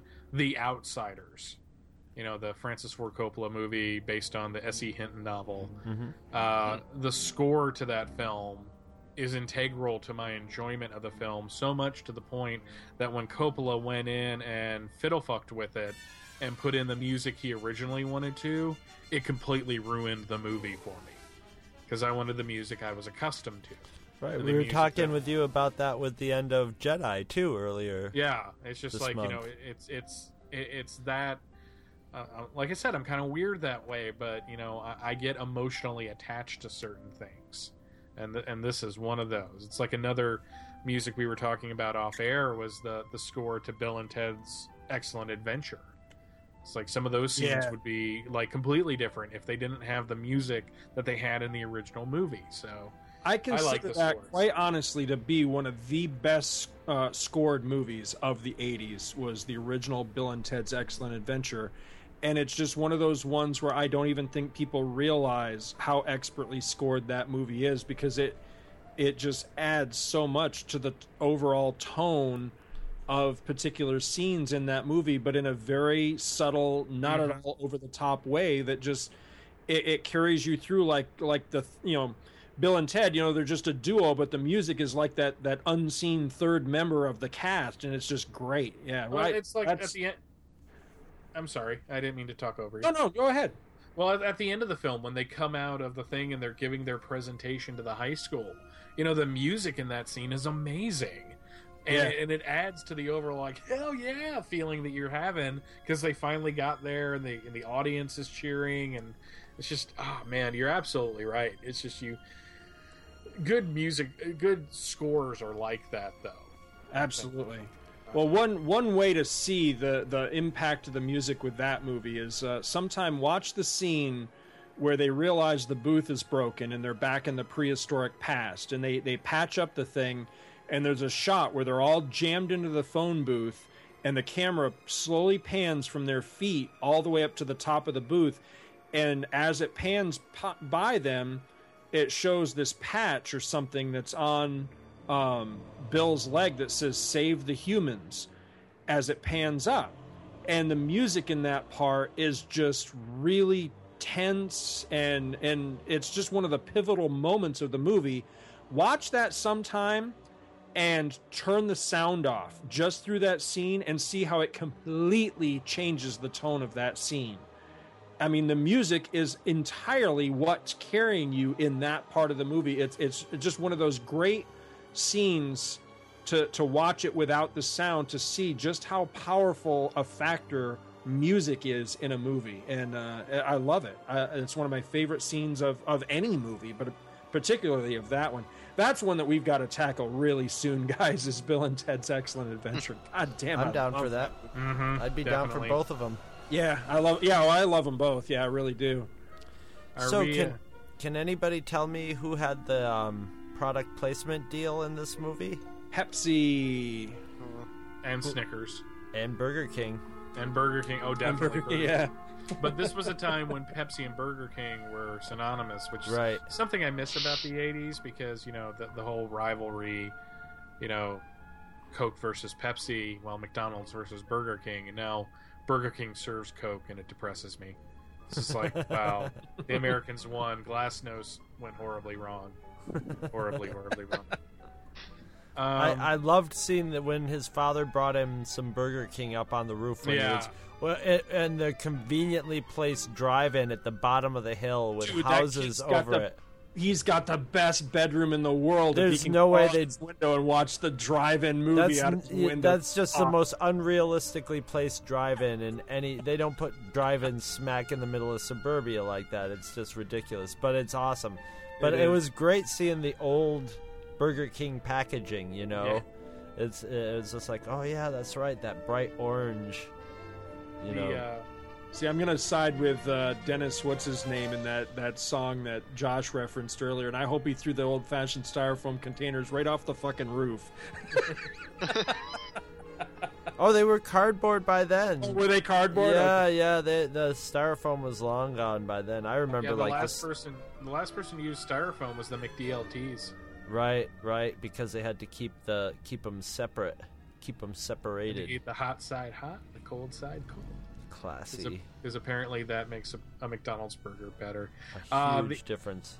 The scene that brings out the Mike Smash in me is when we get to meet Fat Kid, and we we see this Oh. overweight kid who's kind of tall, you know, because he's about as tall as all the other characters. And he's walking. He's walking across the school grounds. He's eating a candy bar, and he's reading Wonder Woman number three. So Now, uh, how geeky are you and I that we both know that without having to research it? Because I wrote down in my note Wonder Woman number three, and then I put a question mark next to it. Looked it up. Sure enough, Wonder Woman number three. I was yeah, like, I did the same. I, I, I, did, I did the same thing. I'm like, that's that's like the. Se- I, I was sitting there thinking that's the second or third one because that's when she actually comes to Man's World with Steve Trevor. Right. So Man's world. um, so he bumps into the two bullies, and they're pretending to be news anchors, obviously because they saw Better Off Dead, but are not as cool as the two Asian guys drag racing. Um, but they start picking on him. They step on the candy bar, which is like, God, that sucks. And then they rip the fucking comic in half. And I, I never got into a fight in, in grade school or high school. Uh, I was challenged several times. I always walked away. I think that would have been completely different if I was sitting there reading one of my comics and somebody came and ripped it in half right in front of me. I think that would have tripped some like Jason Bourne type training within me, and suddenly I'm like taking 15 guys out. Because goddamn, that scene makes me mad every fucking time I see. I just want to be. I know they're like like 12, 13, maybe 14 years old. But even as like a 35 year old male, I just want to push him up against the wall and beat the hell You out want to curb him like American History X. Oh yeah, definitely. put your fucking teeth on the cur. It- I, ah, God, it just. But it's all made better. Well, not because the comics ruined, but um, and and actually, it's kind of funny. This movie came out late in in 1987. That mo- that book came out in like early 1987. So that was a new issue on the stand when they got Right. it, uh, which I thought was kind of cool. But we, we're we're introduced to Rudy in that scene as well. And Rudy's like the most complicated character in this entire movie. 'Cause You really don't know where he comes from. No, I'm serious about that. He No, you're you're absolutely right. because there are moments in this film where you see he is playing a part, but there are times when that like like really late in the film, and uh, maybe I'll save it for for later in the film. But there's a moment later in the film where he, where the kid playing him. I don't know if he was coached. I don't know if it was just instinctual, but he has this scene where he has to do something, and you can see that you know he was playing the cool guy, but when he actually has to literally pull the trigger, it's like really upsetting. Yeah, yeah, I noticed that too. And uh, but you know he he rolls up on his bike because it's you know junior high, so you have bicycles, and he pretends to light the cigarette, and he makes EJ eat the candy bar, and my first thought is always. Where the hell did this guy come from, and why is the guy who looks like he should be the bully protecting the kid getting picked on? Yeah, yeah. I- I've always regretted that we never get that backstory. I just would like to know how is how are he and Fat Kids? Uh, how are they friends? How did that work out? You know what I mean? There's That's a story actually- there somewhere. That's actually covered in the um, in the little documentaries that are on the um, See, I uh, totally the DVD. about this. Oh, is it? It's just like, yeah, well, it's not it's not covered, but uh, the guy that's um, uh, playing him, just like it's one of those things that uh, you don't understand. Uh, you know, Rudy is this cool kid, but he's hanging out with the outcasts. You know, where it's like the oil and uh, oil and water. You know, they don't mix. I, I always just got the sense that this guy was probably. I think he was probably short and hit a growth spurt and became cool. Maybe he moved to a new school and got to reinvent himself. But he looks like he's more comfortable hanging out with the geeks. than Right. hanging out with the popular guys. Like like secretly he likes all this stuff, but he doesn't want to let it on to the public. But you can see when he's talking about monsters, he's really getting into talking about monsters, and he, he- he's like the guy that you knew in high school that read comics, but he never told anybody, and He he, didn't told really you want to not to tell to it. anybody. Yeah. But but he would be the one. There, there's a movie out there called Comic Book Villains that uh, that star that's basically Treasure of the Sierra Madre with a comic book collection, and Cary Elwes plays one of the heavies in the film, and later in the movie. He's getting quizzed on comic books, and he was like the bully, the guy that beat people up in high school. But he knows the first appearance of Wonder Woman, so so somewhere along the way, he picked up some love of this or some affection for the geeky stuff, and and just maybe hanging out with these kids is his way of expressing that. Either that, or he, he's just a loser and he just is trying to be cool. But no, every when he rolls up, everyone kind of backs up. hmm Like, ooh, Rudy's here. Something's going Shit's on. on. I, I my first thought was older brother or like older cousin or something like that. You know. That would make a lot of sense though if he was like if if if the if if Fat Kid was his cousin, and his and you know like he had you know they played together as a kid as kids or something, and he just doesn't want to see the kid get picked on. You know, it's just like no, no one's doing this on my watch. You know, and I and I could probably take EJ in like a single punch. So Or he's just it. like Captain America. He's just doing the good thing because it's the it's the right thing to do. Right. He doesn't like bullies. Yeah, I, I could I could buy that. Or he just peop- or he just didn't like that particular bully. Maybe that guy was like one guy that he really didn't like, so he looked for opportunities to bully that bully. Well, there are times, you know, in, in, in high school situations where, like, the captain of the football team turns out just to be this really cool guy that Mhm. doesn't want anybody getting ripped on just because he's a nice guy, was raised right, you know, you know, saw Captain, you know, read Captain America comics as a kid to go with Josh's recommended, you know, I mean, um, reference there. I mean, it's just, I don't know. I just, I like Rudy because of that because he he's there's a lot going on with that character that I don't think people think about when they're watching the film. But I, I constantly, every time I see it, I see little different things that make me realize that the writers really put a lot of effort into this character outside of him just being cool. They they put a lot of effort into everything. This uh, there's a lot of layers for this being Yeah. sort of a fluffy little movie. There's and everything is cliched, but there's just layers and layers of cliches. You know, the you know they they didn't. It's I I knew uh, although. As soon as you know there was a reference to monsters with the creepy German guy that we were gonna see uh, a tattoo on his arm, but you know I mean there's the fight with the That was a great scene, though. yeah Yeah. Because Fat Kid just makes it as an off. I, geez, you know a lot about monsters, and I think I do. And they show the tattoo, and you're like, holy shit. As soon as he said, "I think I do," I'm like, "What monsters?" Oh, I'll bet you I know what monsters he's talking about. And then it's like, Right. shot right goes right to the tattoo, and it's like, "Yep." And this was the movie where I learned about that because uh, one time I was watching it, my dad was in the room. I'm like, Dad, what is up with that? He's like, Oh, he was in a concentration camp, and it's just like, holy shit! Yep. Try explaining concentration camps to a 12 year old. Right. Well, then they probably know. See, yeah. there's A- As much as I love this movie, and it's like Mike said, there are just a couple little scenes that that have always kind of stood out to me as as bugging me a little bit. One of them is what Mike mentioned earlier with Dracula calling Phoebe a bitch. I've never really liked that. I didn't like wish that he- either. No. Yeah, I wish he had called her like a I don't know a cow or just something. Not, but you know, screaming in a little girl's Impudent face, whelp. calling her a bitch is just that was a little over the top for me.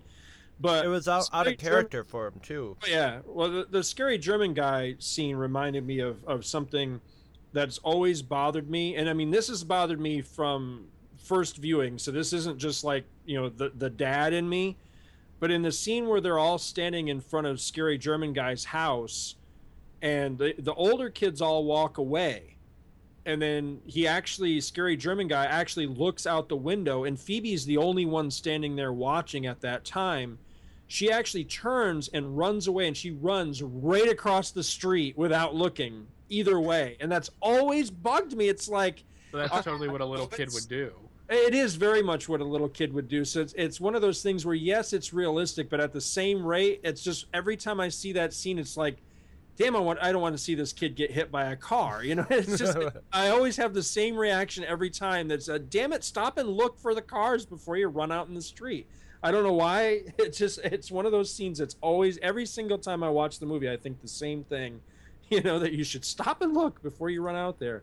You, Uh, know, and, and it's kind of funny because the movie, outside of one kind of gaping plot hole, doesn't really have too many plot holes.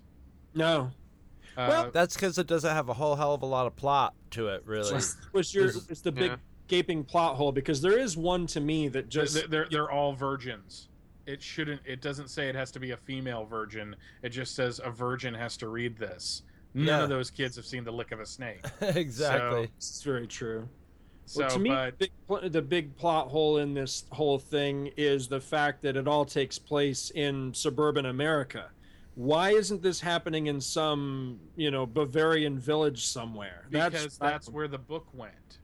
Remember, she bought the book at a yard sale, basically, and Yeah, that's why after the book. Dracula. And he's after the book to get right. But the then what, what about the whole thing with with the amulet? And there's a part where Dracula even Oh, I see what you're saying. and that. Yeah. how did all that if he if he went into limbo a hundred years ago then how did he set the whole thing up with the amulet being buried in this Well- you know basement and all that that never really added up to me but it's one of those things i've never stopped to think too much about because i don't want the movie to unravel i like Yeah. it the way it is you know what i mean so it's Um, one of those things i just have purposely not really thought too much about Something. Uh, I figured the person who had the amulet was a follower of Dracula who was like, someday the master will come back and I will have his amulet and book, you know, and, and that's why the and, and but for but also the amulet was surrounded by times, had to sell crosses the though, and or he was a descendant of Van Helsing because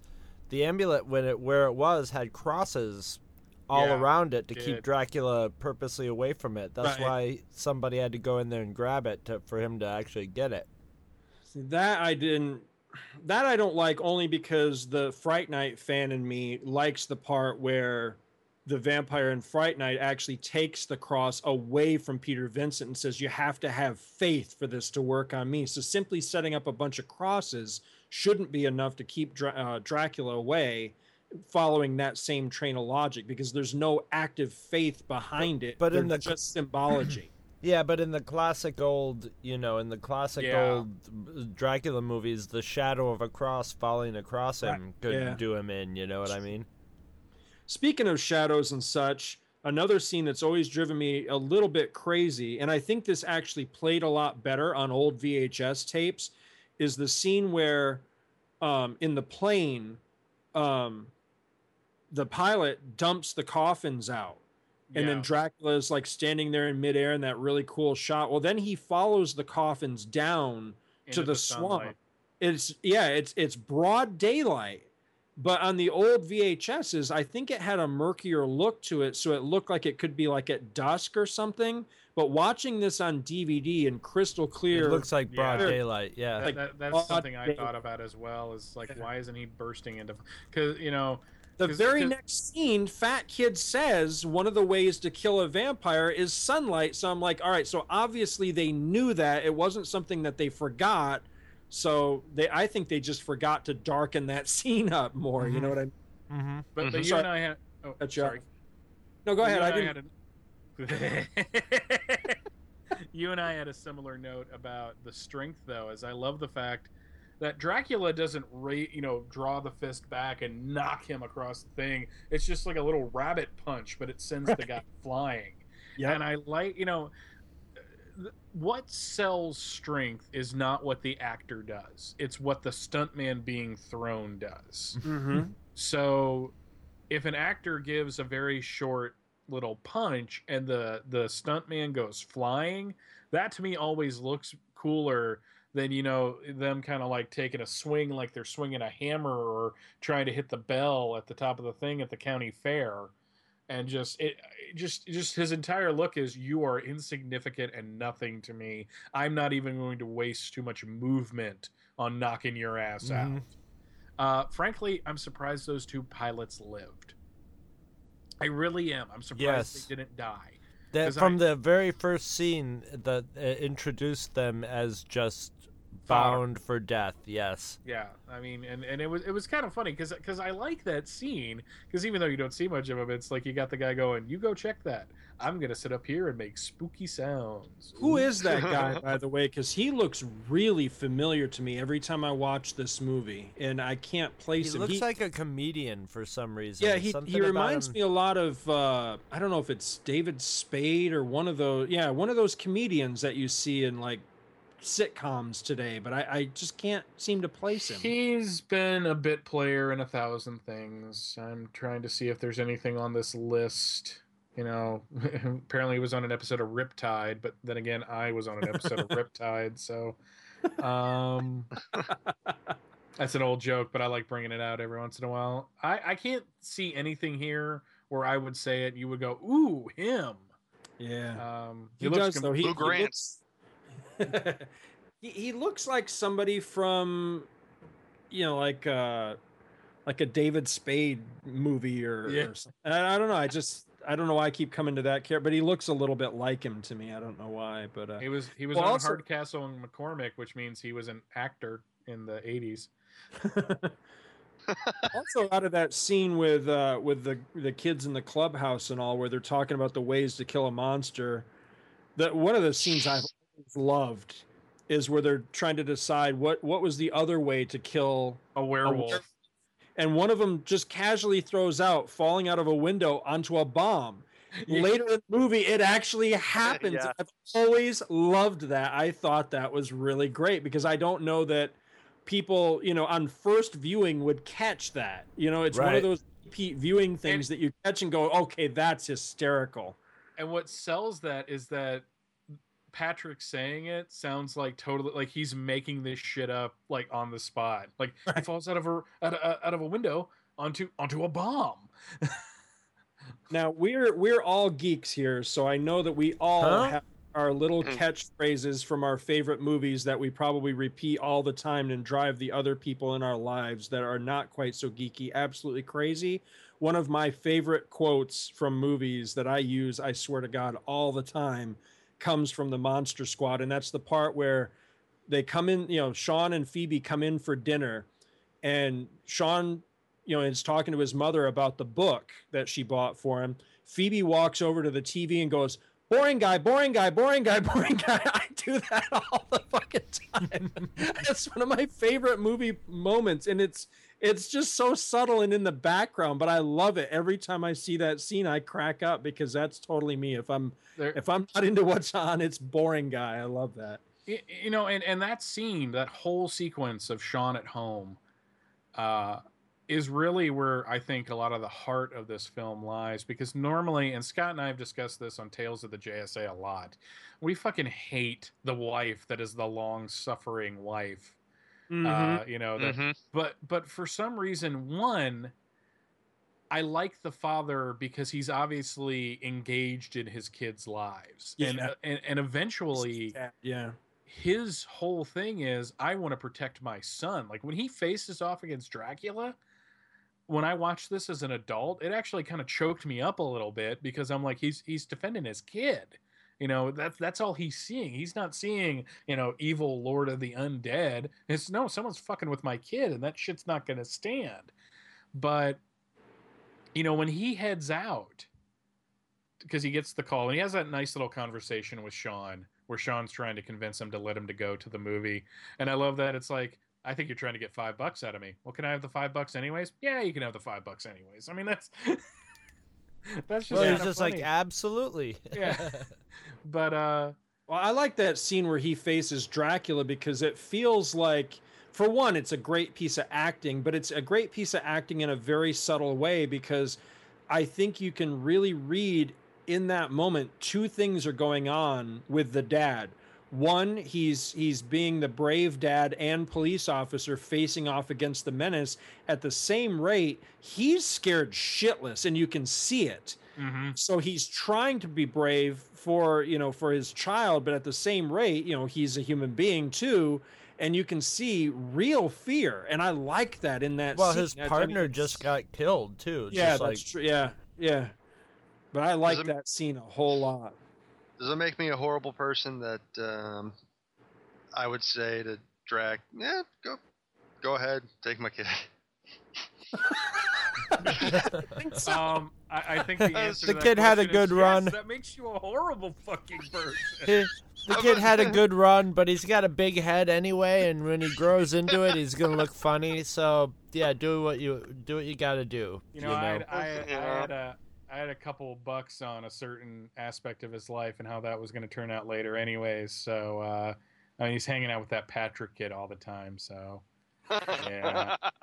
um, n- no, but but the when he's leaving to he gets the call uh, from his partner and he leaves. He doesn't say, "Honey, I got to go." She catches him on the way out, which is a really subtle way of saying he doesn't want to have the argument. Right. Yeah. And and then the fight they have when they get back, that feels like a real couple fighting. oh absolutely And i think it's very spielbergian that whole part of it. yeah, But it's also the stereotypical. I mean, that is the word for word the fight that that in movies that the woman married to the saying, you know, you you know, if you cared about our marriage, you wouldn't leave right now. And he's like, you married a cop, and it's my job. What do you want me to do? Quit my job? You know, basically that's the de- that's the the point that they re and it's it's a very stereotype argument for a wife to have with the cop in the movie and their her character isn't as developed as his but it but the the actors are so good that when they get into their fight you really you really buy it you know Well, what I love Yeah. is that he is obviously ranting and raving, but you can, s- and th- th- these are the weird things I think about. He's obviously not abusive because she he's screaming in her face, and she's just kind of standing there, like Right. this is how we argue. He gets all frustrated, but I'm not scared of him, and I kind of like that. I like the fact that you know she she's not afraid that he's getting all emotional because that's just who he is, you know, as a person. And you know, I I love this. I just absolutely love the scene where he gets, uh, you know, we were talking about before, but he goes up on the roof and has a burger with his kid. You know, it's kind of like the fallout of of everything, and it's just, just so many things about this film. Just I enjoy the crap out of just on on, on the on the smallest of levels. It's just, I mean, the Punisher poster as well because I think that's just cool. I mean, Now, well, the- this is a fluffy. It's just a fluffy, enjoyable movie, but it's made with such thought and care put into it that that you know that there's just so a lot going on, and then you've got all the actors to sell it, and, and the kid actors are great. You know, they do a great job of selling their little kidness. So it just works. There's never any point where you're just like, oh, that's a cliche. You're just like, oh, there's that cliche. You know, they got they finally got to this, and and it it it puts a little. It was this was in that edgy period where we were starting to get into the meta, and you know, and where it was sort of a little smirk at the at the or or a snideness towards those cliches, and here it was sort of reveling in them Yeah. which was sort of going on a lot with like Gremlins and stuff, where they would they would add, a, you know, they would add a, a twist to the cliches, but it was, you know, the, the, this movie was unabashedly saying, "I am a B movie, a B horror movie, with you know, I am a B horror movie version of kids." And the and the Universal um, monsters, you know, and and I'm gonna have all the stuff that all the stuff from kid movies lately in the 80s and all the stuff from Universal Monsters, and we're throwing them all together. And it could have been very entertaining and shallow and good. But this, you know, I mean, they, they, they spent some. I think they really tried. They took. There was definitely. They were paying attention to what Spielberg had and like Joe Dante and stuff had made work, you know, about that and put their own thumbprint on it and it, it just it, it works beautifully you know? It's it, it, it takes things that could have been um you know a weakness and turns them into strengths which is a good idea because otherwise you're just stuck you could be stuck with a whole lot of weakness in this movie. And there's only a few things in it that make me wince and a lot of them have to do with just being from that time period you know like bogus it's Yeah. just kind of forced you know but Yeah. Well, it's the uh, thing with this movie, though, is there's a lot of it that, in all rights, shouldn't work. You know, Th- Right. this, this, uh, you know, a lot of elements of the movie add up to a movie that should be incredibly cringeworthy and almost unwatchable, and instead, I find it very endearing and supremely rewatchable. Well, so, it's right, right. It a should real be like- testament. it should be like oh they're ripping you know the whole Frankenstein Frankenstein is ET in this one he even gets dressed up by the little girl you know Absolutely, and you know, I'm, I'm glad And- you say that because that's one of my notes. Is the is the part where he looks at the Halloween mask of himself and says "scary," and then the very next scene is right out of the Halloween part of of ET, where they're holding They're hands, walking down the street. walking Yeah. down the the street as the sun sets in front of them. Totally ET, right down to Broughton's score. So yeah, but you know what? It works. yes That I'm scene seeing makes that, me I get up. choked up. Yeah, I and get, I get really when he when he gets upset at his face. It's kind of like I was watching Monsters Incorporated last night, and the scene where Scully has to, or Sully Scully, that's funny, um, where Sully has to give the presentation and Boo sees it and gets really really upset. yeah, And yeah. he sees those images of himself all scary, and then the picture of her scared. It's kind of like got that vibe to it.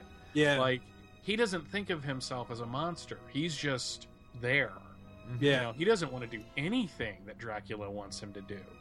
And that scene where he goes scary, I'm just like, oh, exactly. Well, the reaction something in my shot eye. they the reaction shot they cut to from the little girl is a p- is a button Yeah. pusher right there. yeah, They no just- because they, they they just got a great reaction. I could tell that like they got that reaction. It might not even have been from that scene, but they were like, "Oh, we're so using this." It was such a nice punctuation. But I mean, in in all fairness, that's possibly the cheesiest moment in mm-hmm. the entire movie and should not work. That's that's a scene where you should just roll your eyes and go, "Oh Christ!" Mm-hmm. And instead, you find yourself going, "I got something in my eye." You know, Yeah, it's, yeah. it totally works and it's awesome. I really like. room for- because Exactly. everybody everybody's committed. Everybody, all the Right. actors, the writers, the director, everybody's committed to this to it, you know, and playing it straight, straight up, you know. Do you know why Well, plus, Christopher uh, plus, the... Go ahead. I was gonna say, plus there's a side of uh, tension there because last time Frankenstein's monster hung out with a little girl, it didn't really end up Didn't- too didn't well end well, for that little girl. yeah, did it? that's one of my notes. Is the scene where she's playing on the riverbank? That's a total homage to the original Frankenstein, where Frankenstein did drown the little girl, and I like that. I wondered if you guys picked up on that as well. I also like the scene with Gene Hackman. Wait, that was Young Frankenstein. Never mind. There's a couple really nice homages to the actual original um, Universal movies where all these monsters come from, and that scene with Frankenstein was one of them. And uh, another one that I always really liked was the use of Alucard as uh, you know a false name Uh-huh. for Dracula. That's straight out of uh, Son of Dracula. I remember that part. From You that know what? You know what stands out about me about that scene, which is kind of weird. Hey, Sean's a lefty. Uh, one quick note that happens a little earlier. I love when the guy, when Desperate Man is getting desperate, and they tackle him to the ground, and he looks up and he sees the moon, and you hear that little music cue, and Uh-huh. that's when he throws everybody off. I'm like, that's badass. Mhm. I just think that there's a little bit of first blood in there because I, Mhm. every time I see Yes. the scene, I kind of wonder if they were intentionally going t- for a first blood feel during that scene. I think first, I, I think, I, I think First Blood would have been much more entertaining if uh, Sylvester Stallone turned into a werewolf. Started spouting fangs and yeah, Not what- hunchback. No, I was just I- I- joking. I sir. agree. Yeah, I completely love that scene. My my only problem with Wolfman in this was that I liked his makeup job so much better. Oh no! Night two. That was the only my only beef with it was I thought I hate the Wolfman makeup in this movie. yeah it, it, I- it- his head looks funny. Yeah, it's just like he looks more like a were rat than a werewolf. yes. I, I think that's my my problem. But but but I have to admit, ugly makeup aside, the scene where all the monsters come together and Oh. resurrect Frankenstein is so fucking epic. Mm-hmm. My only regret with the monsters in this and their interactions with each other is my favorite of all of the original Universal monster movies is Frankenstein versus the Wolfman, and I wish they had fought even just briefly in this movie, and it never happened. At least done, yeah, done the classic like grapple that they that you know. Yeah, exactly, exactly. Because that poster. Have you ever seen that poster for the original? Mm-hmm. No, It's fucking awesome. Of Yeah. it, it's all it is. Is it's it's Frankenstein on one side and the Wolfman on the other, and they're caught in like a classic like grapple with each other. grapple, and it's great. I My- love it. My grandparents used to have the original. I don't know what happened to it, but in their old the old house, they probably sold it when they moved from their old house to the apartment. But they used to have the original lobby poster for that hanging up in their house, and I was a little, and it was the only thing that they had in their house. It was not, you know, that as a little nerd, I was like, holy shit, dr- you know, Frankenstein. It was like one of my favorite things when I would go over to my grandparents was to look at that poster. Oh, it's awesome. Yeah. Because it, it's like Mike said about the iconography, because these are characters that everybody knows, whether you've n- you know never seen a frame of any of those original films Right. or not. We all know them because those images have been out there since we were kids. On like Even if all you saw know, was Scooby Doo. yeah, or Scooby Doo or Oh, so- yeah. something like that. So we all know them, even if we don't really know them. So I'd only ever seen just a handful of those. I I mean, I remember Frankenstein because that still holds up. That's still a classic. The original Dracula, I've seen it. It kind of sucks. It's slow going. it's Yeah, real slow. boring as piss. It is, and I don't like Lugosi. It was based Dra- on it was so- based on a stage play. You know, it was I mean, But of Like- all of those, the one that still holds up that I will tout as a must see, if you only ever see one, it's Frankenstein versus the Wolfman. It's a great movie. It's really, really good and still holds up. What, like sixty some years later? It's it's a great yeah. movie.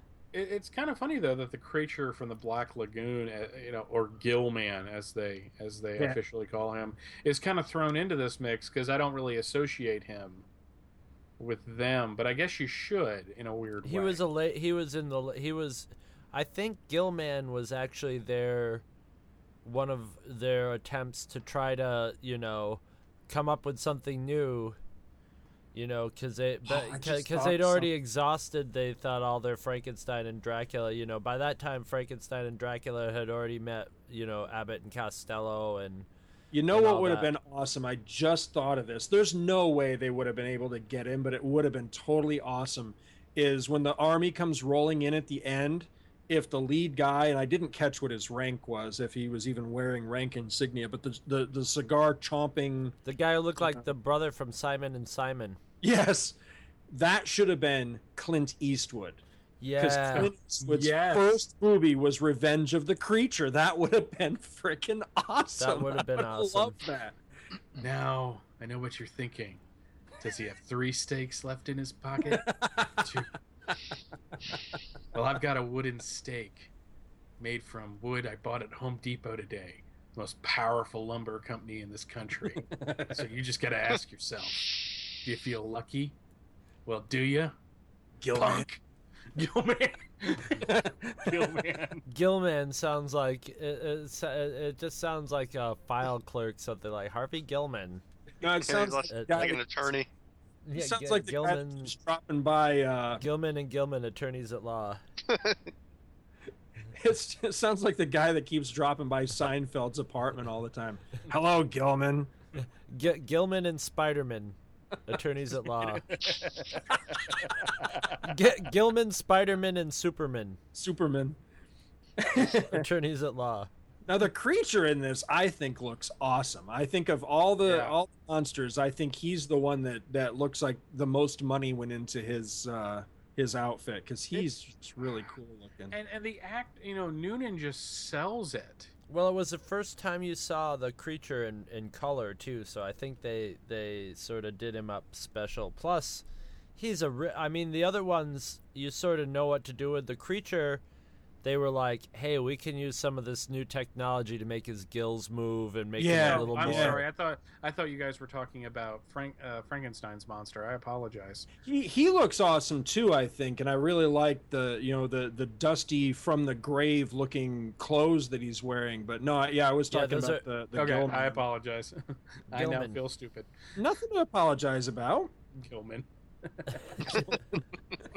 There- What's up, Gilman? And he gives you like a high five, and his his webbed fingers touch yours, and you never want to. You just you just can't bathe enough to get that feeling away. And let's say, oh, Jesus Christ, Gilman. Okay, any any classic Saturday Night Live watchers out there? I've seen Uh, some yes. Like you know the first couple seasons. Mm-hmm. There I'm is one of the gags in this movie is straight out of a Saturday Night Live sketch, Which one? right down to the timing of it, where there's like where the father comes in and scares all the monsters out of the room, Oh yeah. and then the kid's like, "No, he's in the closet," and he's just like, "Okay, well, I guess okay, I'll go in the closet," and he's just like, "Ooh," and he opens the door. And you see a shot over his shoulder of the monster actually in the closet as he ignores the fact.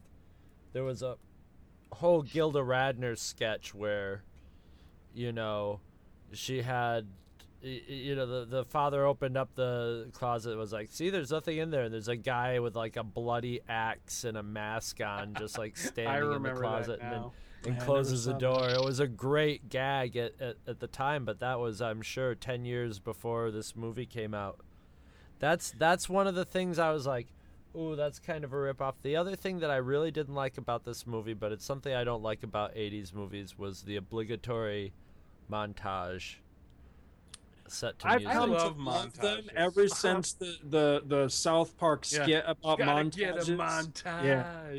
I've Even come Rocky love had a montage.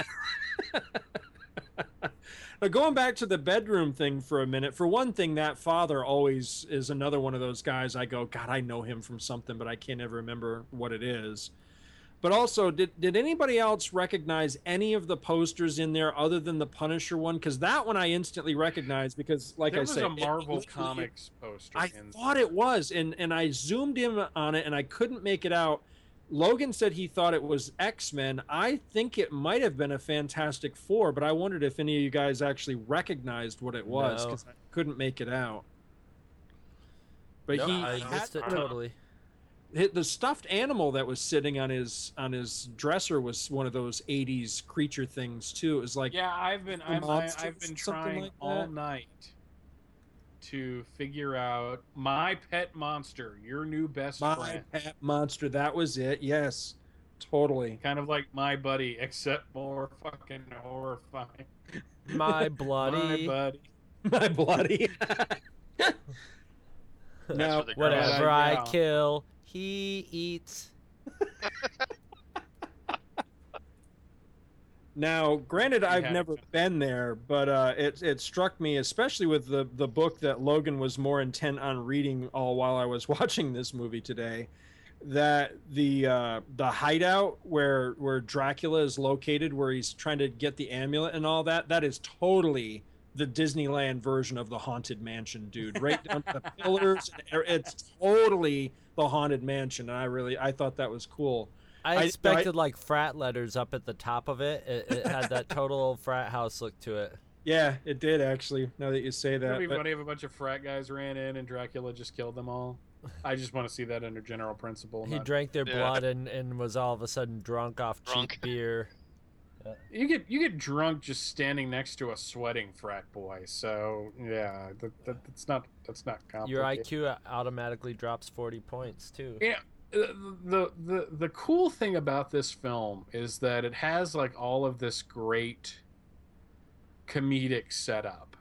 I mean, there's some serious and there's some scary, but once the shit starts hitting the fan, it's kind of unrelenting down to blowing up their fucking house. Right. I- Oh yeah. Like holy crap, these people aren't playing. That was And a nice tree house. But when she comes running out, you can see the horror in her eyes, and the father walks up. She's like, "What's going on?" And he won't tell her. It's just like, Well, oh, yeah, you, is- you look out the windows of their house. When they run back in the house, you look out the windows, all you see are flames outside, you know? it's just like, just when everything starts coming together, and they have that final battle in the square, which is just so awesomely filmed, and I love. I'm glad they filmed that in the fall because it looks so much better.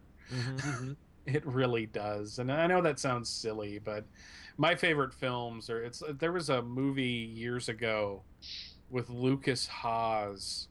What was that called? It was a. It was essentially a ghost story No about a little what girl haunting a boy. Uh, James Cromwell was in it. I I can't remember it. I'm sorry, Hey, but yeah. Genera- uh, I mean, uh, first contact. first contact. That was it. That'll do, Ghost. Mm-hmm. That'll do. Well, you know, the the town square in this looks very familiar to me, and I kept thinking it might be the same one from Back to the Future, and and trying to place landmarks, and I could never pin it down exactly whether it was or not. But I'm pretty sure we've seen that same town square in other movies. Well, it could have been tore down and rebuilt in a different configuration, but it- yeah, that's very true. Yeah, It, it definitely had that look of like a prefab town yeah, square. backlot. Yeah, Mhm. yeah, it sure did. But yeah, With uh, a Burger King. I, I completely agree with Mike that uh, you know because I remember the first my first reaction watching this whenever whenever it was that I first saw the movie was when shit starts to go down. It was you know it it definitely changes the tone of the movie and you know if you're watching this for the first time it's one of those things where you're like whoa they're not screwing around because you know up to a you know up to the point where things really get intense in this it still kind of has that goonies feel to it Yeah. that Mhm. it, it's it's you know it's it's like a, a um almost cartoony in, in its Eh, eh, eh. jeopardy and stuff like that but then It's when got it, a when- little bit of the um, little rascals going Yeah. for it. Mm. but then when when things really turn intense it's like wow you know they're they're not pulling any punches this is you know just as as adult as if it was you know an, an adult monster squad rather than a bunch of kids just because it's a bunch of kids doesn't mean it's kiddified i like that i miss movies like this you know that well, were because they, d- yeah, and and for probably for that reason, it didn't find an it, a big audience because it was like, who's it for? You know, right It's sort of It for everybody, Mike but Bailey. like, right, right, right. But uh, you know, Sorry. a lot, a lot of little kids that would there would be parts of it that would be too intense for the, is for intense, for too. kids in it, for kids that are the same age as the actors in it, who the kids should be identifying with. You know what I mean? And and that's the thing that I love loved as a kid and but but really love as an adult is the fact like okay when the cop shoots the werewolf the werewolf guy at the very beginning of the movie you know he doesn't look happy about it. And the fact that they like have the three shots makes it extremely intense. In the fight in the square yeah it's kind of funny that Horace has a shotgun and that thing should be knocking that kid back about 30 feet right. because those things have a kick on it, and you got true. the whole and you got the whole my name is Horace. I mean, that's I mean, it would have been really what I would have done if I was that guy is I would have leveled it at them and just watched them shit their pants. um, Well, But na- I'm not- nowadays, if that happened, the cops would still would be like, "Drop the weapon, Horace!" And then- Right. All the cops would have their guns and on then he him. and then he goes down and a blaze of glory. But Rudy steps up twice in that fight, and one is to kill the female vampires, and two is to shoot the Wolfman. And both, you know, it's like when he goes to fight, he's like, "I'm in the goddamn club, aren't I?" And when he stakes her, it's like suddenly this shit is real for him Yeah, and, and him shooting the werewolf, the look of anguish on his face as he's doing it, and as the guy looks at him and says, Thank you. How do you fucking process that as a 13 year old? Not only have you ended a human being's life, that human being looked back at you and said, Thank you. I mean, what See, the I- hell? I've never really liked that part where he does that because that's one of the cheesy moments in the movie that's just a little too cheesy for me. But the reason I think it's in there is because of Rudy's reaction. Is that he? You can see it on his face. He's feeling, Jesus, I just killed a guy. But it's when the the Wolfman looks at him and says thanks that he's kind of exonerated that he he he actually did the guy a favor i think Right. that's why that scene is in there to to kind of take the burden off of rudy so that he doesn't he's feel not bad as much Uh, of a murderer. Yeah, he doesn't come exactly, off as a murderer. so that's it's yeah, like, ah, I killed the Wolfman, and then it's like, oh, the Wolfman's a real guy who's actually could be a nice guy. Who knows? That guy could have been a total had it coming. Now, for the, the listeners, um, Mike put a uh, a link up in our chat window here to a movie. That, this was the one you were talking about, Mike. yeah, Lady, Lady in in White. White. Now, Oh, that was filmed I- here in Rochester. oh really? Yes, it was. It was quite Well, a the big director deal. is from Rochester, so Yes, I it was filmed here. It's based movie on a Rochester story. I chased this movie down some time ago because um, George Noory, the host on uh, Coast to Coast AM, where they talk about you know Bigfoot and ghosts and UFOs and all kinds of other crazy shit, he loves this movie and raves about it all the time. So I tracked it down to watch it, I and I ended up not. It just looked it looked like it wasn't any good, but now. I think I'm gonna have to go back and, and take a second look at it because I've met the director of that movie.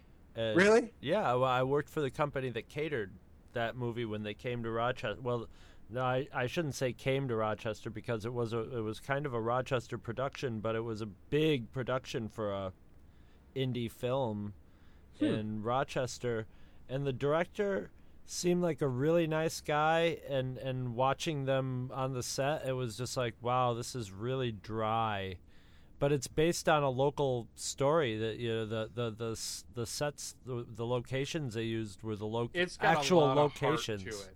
It's got a lot of heart to it. I'm- And, uh, I've never seen it. I've always wanted to see it, and I've never just I've just never like tracked out. There, it's funny. It's a Rochester movie, but I never see it like on the shelves at the video stores here or anything. you would think that would be like something that would be like, see, scenic Rochester. Well, I know what I all mean- the actors look for look like because in the sandwich shop that catered it, we had all their their signed pictures up on the wall and everything. I mean, I, I mean, all the all the fucking extras. If you were like, if you were like in thirty seconds of Walking Dead, you'll be at a freaking Comic One Day show signing Exactly. autographs. So, in this area, so But uh, yeah, yeah, I, I, m- yeah. Maybe that's uh, that's a little project for us, Scott. We'll, Do we'll we- track down that movie and see it. do we need to address the uh, eight hundred pound Wolfman's got nards in the room? I was I- thinking I about like saying that. that when I was introduced. That that once again, that's another uh, um, example of something that could have been really stupid, but it it only play it plays off because of his reaction, because of the way Kick him in the nards. What? Do it. Wolfman doesn't have nards. Do it. but that was just a hmm. well wonderfully delivered line and that's the line that everybody in the world seems to associate with this right. if you go Yeah. if you go to youtube and you go best scene in in monster squad it's uh, vi- it's like five people who put up videos of the wolfman getting kind of Um, surprised they didn't kicked in the title it uh, use it for the title of the documentary. Wolfman's got nards. Well, I- Yeah. I, think that's of what the the Monster Squad. I think that's what the poster should say. Instead of saying uh, "you know who to call when you have ghosts," it should say "Wolfman's got nards." got nards. hmm In memory It's- of Brent. In, in, in memory of Brent. What That's he'll be? on his That's that's. I know. I was just what I was gonna say. That's probably what they put on his grave. Wolfman's got Son, nards. loving son and brother, Wolfman's got nards. Yeah. It's so fucking terrible. Josh, we have not heard much from you in this episode. So, what have you got on the Monster Squad? Well, I want to say that I am very happy that they didn't put any 80s damage on the actual monsters themselves. It would have been very easy for them to have Dracula kind of reinvent himself and make him look like Kiefer Sutherland from The Lost Boys. Mm-hmm. Right. Yeah. Um, you know, you can't really do it that much with the um, with any of the other guys, or um, like if the because you know Gill Man, you know, doesn't wear clothes. Uh, he could, I guess, he could have had been like, a- He could have had a Walkman or something, a waterproof a Walkman, or Walkman something. or like um scaly mohawk oh yeah, Big you're right. or you know uh uh the Wolfman. and going with the Marv Wolfman. uh, he could have had like those um um you know the plaid pants that like Ducky from sixteen was it sixteen candles pretty I would have totally liked to have seen Gill Man sing "Try a Little Tenderness," like right in the middle of the film. That would have been epic. The the Gill Man holding a a, a, boombox. a boombox over his head. I'm sorry, Horace. But he's playing Tiny Bubbles. Tiny bubbles, or the theme from Jaws. or even more obscure, the song "Wet Dream." Do, do, do you think From- Gill Man hummed the theme from Jaws as he was stalking people? Dun dun. I'm so awesome. Dun, dun, dun. Twinkie. Twinkie. Twinkie. Oh, that was yeah. That's another line in this that I love. Creature stole my Twinkie. Uh, the mummy could have been like graffitied, you know, to be, you know, an 80s urban. We're wearing Just standing up against the. yeah. Wearing Keds. But he. This movie, this. It was one of those movies like Jedi and, you know, a whole lot of other 80s flicks, Princess Bride being another one, that was just constantly on at my house. And I will throw this DVD into the DVD player and watch it all the time. I don't care who's around me or who doesn't like it or who does. This movie, you know, there's a lot of people that I that I could identify with in this movie. Um, there's people who I wanted to be in this movie. I wanted to be Rudy. Um, I was more like Fat Kid than anything else. So uh, I don't know. It was just uh, I wouldn't have minded, you know, being in a club where they talked about monsters and Tried to look at your hot friend, your hot, the hot sister of a friend naked. I mean, yeah, well, I mean, well, I I did do that. oh, good man. Did you get pictures? Uh, uh, yes, and I had my uh, greaser friend um, pick him up from the drugstore and spit his soda out as soon as he found it. that was a great scene. That was really subtle. I, I and I love that it's in the montage. And I love that Frankenstein's holding it up, and everyone's, Yeah. trying- including Patrick, which is kind of creepy. Well, he's probably just taking it so that nobody else can see it. Come on. Yeah, uh huh. He had a little Luke and Leia going on there. You guys can't see this. This is my sister. Squish, squish, squish, squish. I'm totally gonna go beat off to this. Thank you. Nobody come into the fucking. Now I gotta find a hour. sound effect for that. Jesus. exactly.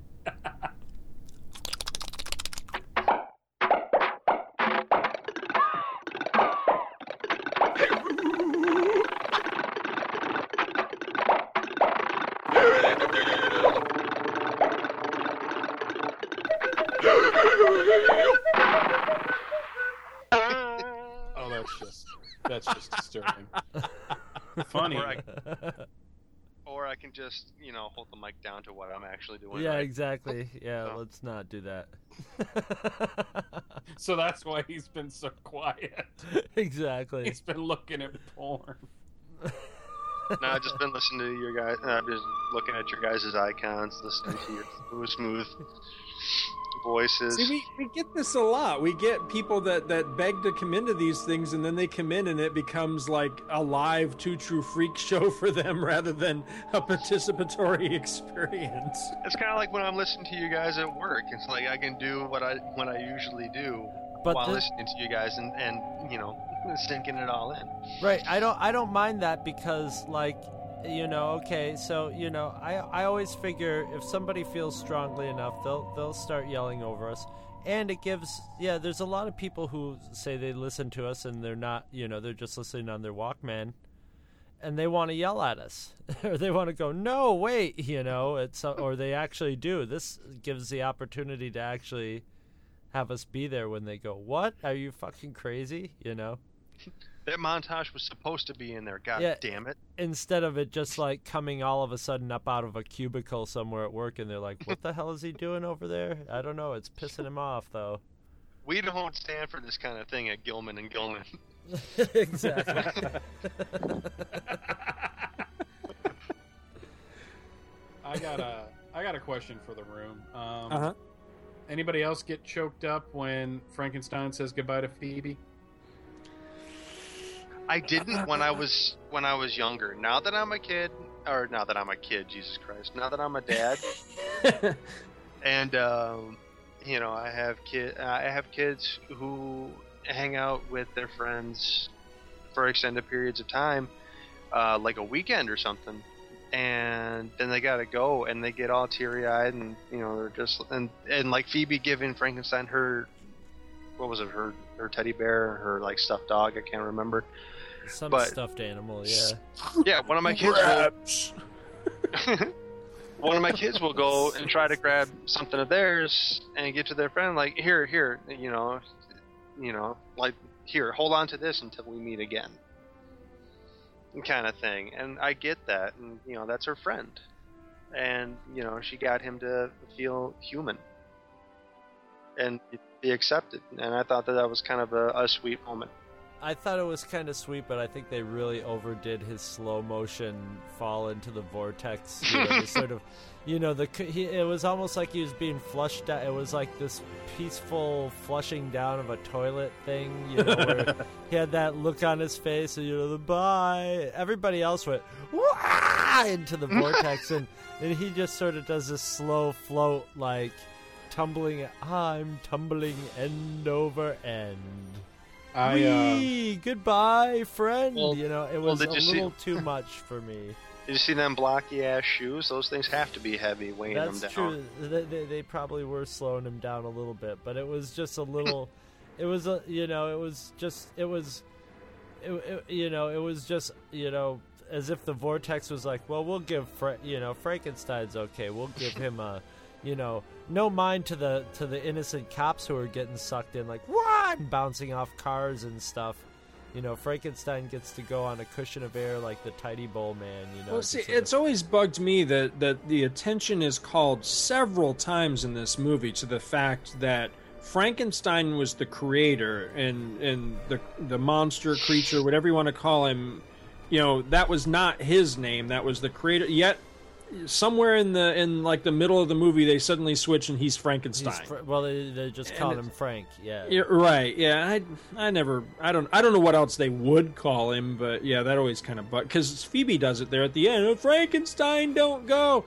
I like- don't know. like, it's a Don't little call me much. Frankenstein. That's my father's name. right. can I call me Bob? can I, Go ahead, Mike. can I ask a really dark question? Mm-hmm. oh lord How how Oh, no. twisted how twisted would this movie have been if something really bad happened to Phoebe like a year before with a sneaky uncle and she reads the Oh, incantation and nothing happens? Oh.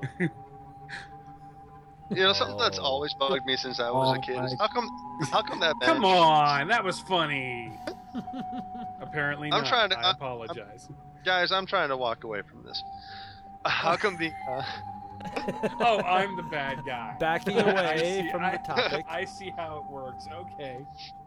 how come the the bench that Phoebe is uh, cradling doesn't uh, go flying into the vortex? It's ripping cars, you know, into it, and the bench that Phoebe's holding on to just stays right there on the ground.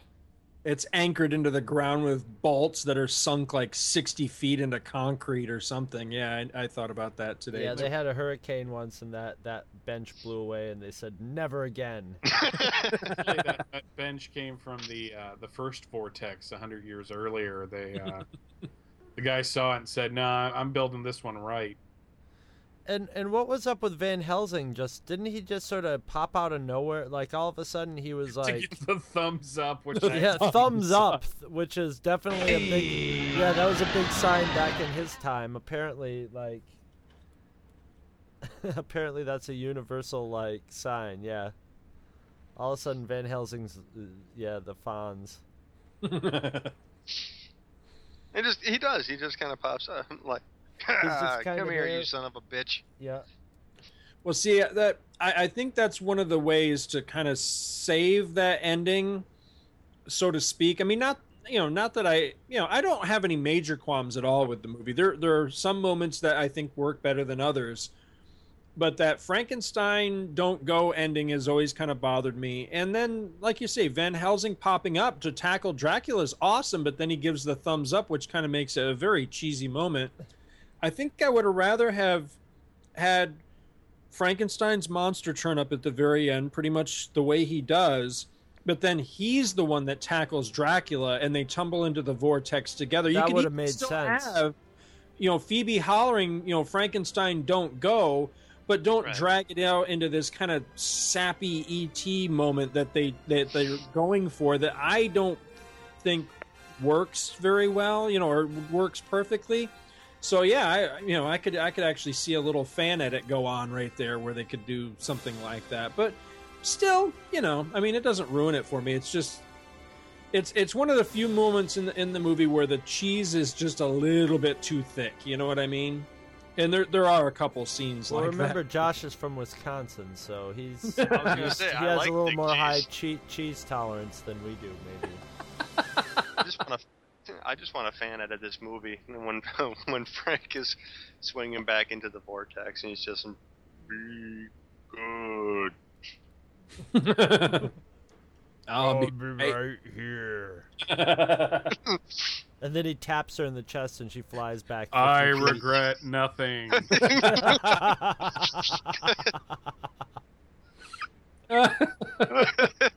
I'm surprised that this TV did this didn't get made into like a Honey I Shrunk the Kids TV series in that in the early '90s. I totally think- could have. Yeah, and I'm kind of glad for that because Hmm. as much as I, as much as I have an aff- affection for early late '80s, early '90s syndicated shows, most of them were complete crap filmed on video. Oh, And, uh, yeah, I remember the Honey I Shrunk the Kids one having a little bit of life to it. you can watch that on the Hub now. Had Peter Scolari as the uh, Rick Yes. Moranis character, which Yeah. is an interesting trade-off when you really think about it. It worked. It worked. I thought. Yeah, because Rick Moranis is so busy with his uh, with his career. Oh, his oh, his living on a ranch and singing country music. Is that what oh he's my doing? God. Yes. Well, oh, you know what? Oh my God! What a perfect opportunity to. Michael Bailey, I know people are urging you not to sing, but you may have a career as a country singer. Oh Jesus. because uh, as everybody has heard by now because it was a couple weeks ago but i just edited it the other day and this is all podcast magic going on here but yeah there's a there's a point where you're singing a little bit of country music i put a little banjo behind you and sounded right at home man I'm not going to talk about me singing because uh, Scott apparently doesn't like it. So. I'm saying you might have a career as a country singer and country music sells more than any other kind of music and it sells more than the elvis elvis and the beatles combined in this country these days. So you know. You might be you might be able to do the podcast but pay the bill by writing country songs. I want to do the country version of uh, the Greatest American Hero theme Yes. Yeah. because It- that really needs steel guitars. it could totally work, and then you could you could hire a rapper to come in in the middle of it and do a little rap. Sweet. Yeah. Look at Hey, Chris. me. Chris, I And this time, to, Scott uh, drops out of the call on purpose. Scott's like, oh, why did I come back in the first place? Well, Yeah. this sounds this sounds like an episode in need of a closer right here. Are Well, we I was done? Say, say we're getting about to that point where where, where we could, uh, you know, wrap up the wrap it all up. squad. Yeah. All right. Well, with final. impressions and summations. Yeah, there you Did go. it- Did everybody get through their notes though? I did. Okay. I had no notes, which is kind of why I was quiet. Just- I was trying to go off this um the off the cuff because I I watched the movie so much. because then you have guys it. Yeah, you have it like ingrained in your memory. Yeah, and Those are you notes guys enough. talk- you guys were talking about stuff, and I was like, "Oh shit, that's right. I forgot about that completely." I like how you're so nice about it. You guys were talking about sh- stuff, which e- equals you guys never shut up. I know, I know, I know how it is, man. Did you get through all your notes, Mike? Yeah, I got through all mine. I just wanted Oh, to make okay. sure. Didn't want to be a microphone hog. You sound like you didn't get all through all your notes from from your tone of voice, Mr. Gardner. No, no, I did. No, because a lot. I had. Uh, I mean, I had quite the list, but uh, I mean, most of my stuff got covered just in the general discussion anyway. So no, I, I can't think of anything. No, I mean, because I was checking them off as we were covering everything. So I mean, really, my my summation comes down to one thing: they, I think they just don't make movies like this anymore. Mm-hmm. You know? Amen, bro. I, I don't think you know. There's I Preach guess there's uh, uh what you call it a remake being bandied about. That I, I guess this has been a rumor for several years. I hear it's for sure. I hear it's coming out next year. I just I, I don't want to see this movie remade. I really because they won't be able to do it the same way. You know, we live in in two PC too uh, you know, protective uh, society. I, I just don't see it having the same grittiness, the same edge, the same tone as this. I mean, this is a really good movie that doesn't pull punches just because the cast is children, and I like that. I like it a lot, and so yeah, don't don't mess it up. Don't. I would much rather see the old gang get back together and do a sequel rather than see them remake it and make it stupid with a you know a bunch of modern child stars and you know Keanu Reeves as Dracula and shit. I I just uh, I don't want to see that. You know, I really don't. I like it just the way it is. Whoa, Well- meeting adjourned. I'll, I'll uh, I'll I'll I'll start my summation by countering that with I would this is a remake that I would possibly give a chance to because this movie to me is a way of resurrecting and conglomerating and it not it's it's it's basically was made to just be pure entertainment. But at the same time it also sort of brings back the universal monsters and says here they are and the universal monsters are something that should be re- reincarnated regularly you know? They should be you know every little kid should know who all those monsters are and their general story about them and this movie gives you you know how they're killed you know? You get a, just a general feel for what they all are.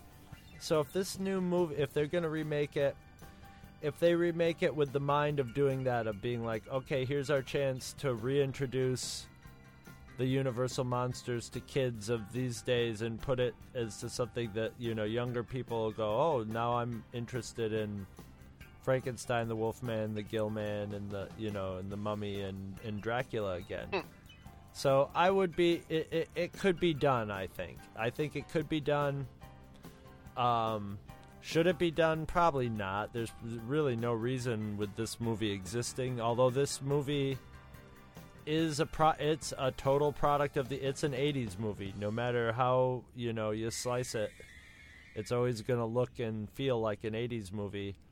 Which to us, being you know you guys seeing it when it when it was out, and and Scott and I being products of the '80s, it's a little more natural to us. So eh, if they capture the same feel, I've been noticing all the remakes that they make just sort of come out and plop down, and then they and then they disappear and don't take over the iconic nature of the, the, the movie that they're supposed to replace, you know?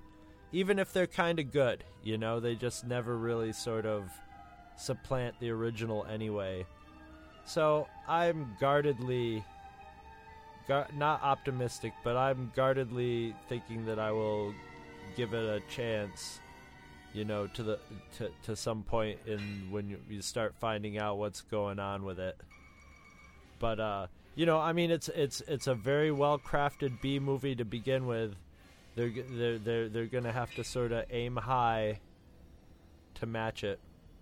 But uh, I I I don't have it as much inside of me as you guys did because I've seen it now as uh, a total of two times. But both times, I just threw. I I mean, I ate it like candy last night. I was up till four like four fifty in the morning long after I planned on going to bed because it was, you know, it was, it's, I love homework for podcasts.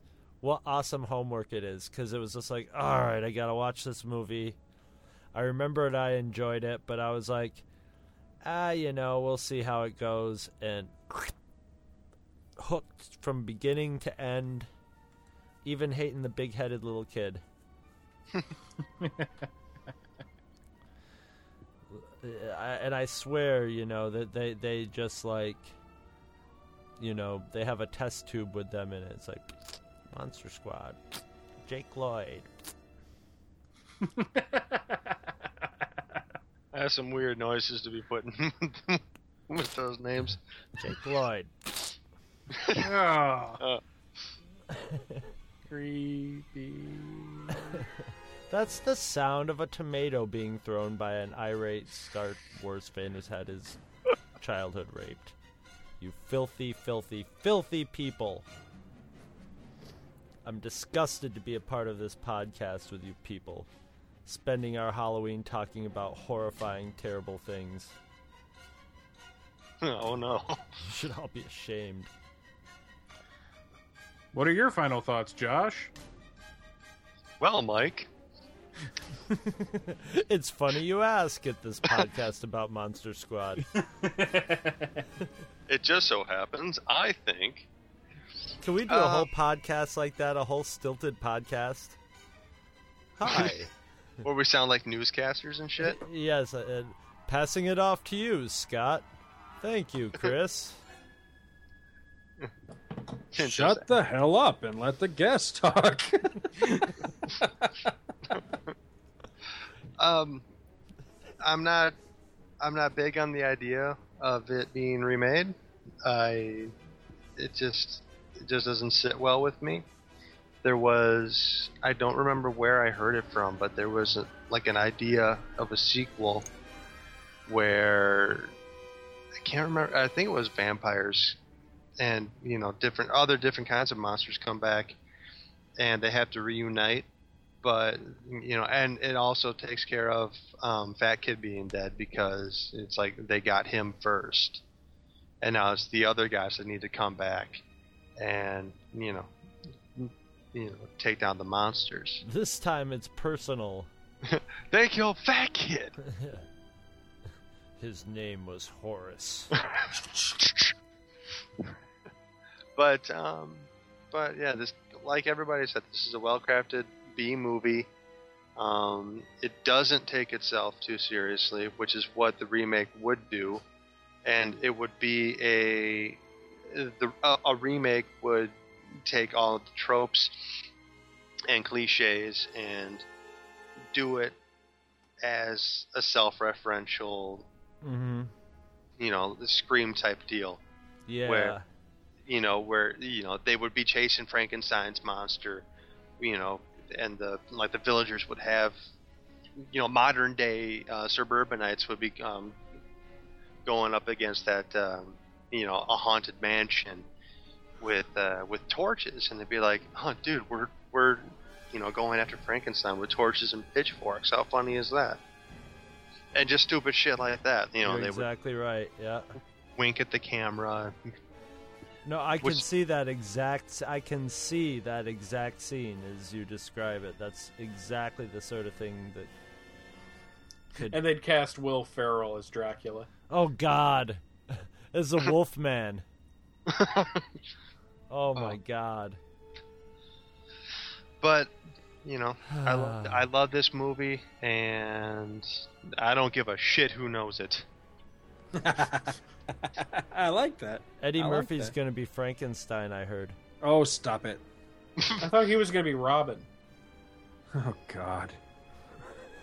And Richard I Pryor- want to. Um, Richard, Pryor- Richard Pryor's Green Pryor. Lantern. I want to wrap up with uh, actually a uh, uh, some recommendations. Do, do, If you do I like not the- to give my final thoughts? Oh, go ahead. Go ahead. Yeah, Scott. After bitching at me about talking over our guests. well, I'm not a guest. I'm a member of the family. Um, I actually am a member of the family. I don't know if you guys know this or not, but my real name is uh, Joshua DeMonzo, which is why Oh, I've been on a, which is why I've been on a couple episodes within a month. But I mean, you know, take it away, Mike. Back um, to you. I don't. I don't want to see a remake simply because I don't think it should be remade. It it sits very well on what it is. Um, you could do something similar, uh, and you would probably make it a little more actiony, and special effects might be a little crisper or more computer or CGI. But you wouldn't have the heart of this film. This, this film is is one of my favorites, not because of one single thing, but about all of the the, the it's the sum of the parts that make it special. So seeing a remake would just piss me off. I love this movie. I'm like Josh. I don't give a shit. Who knows?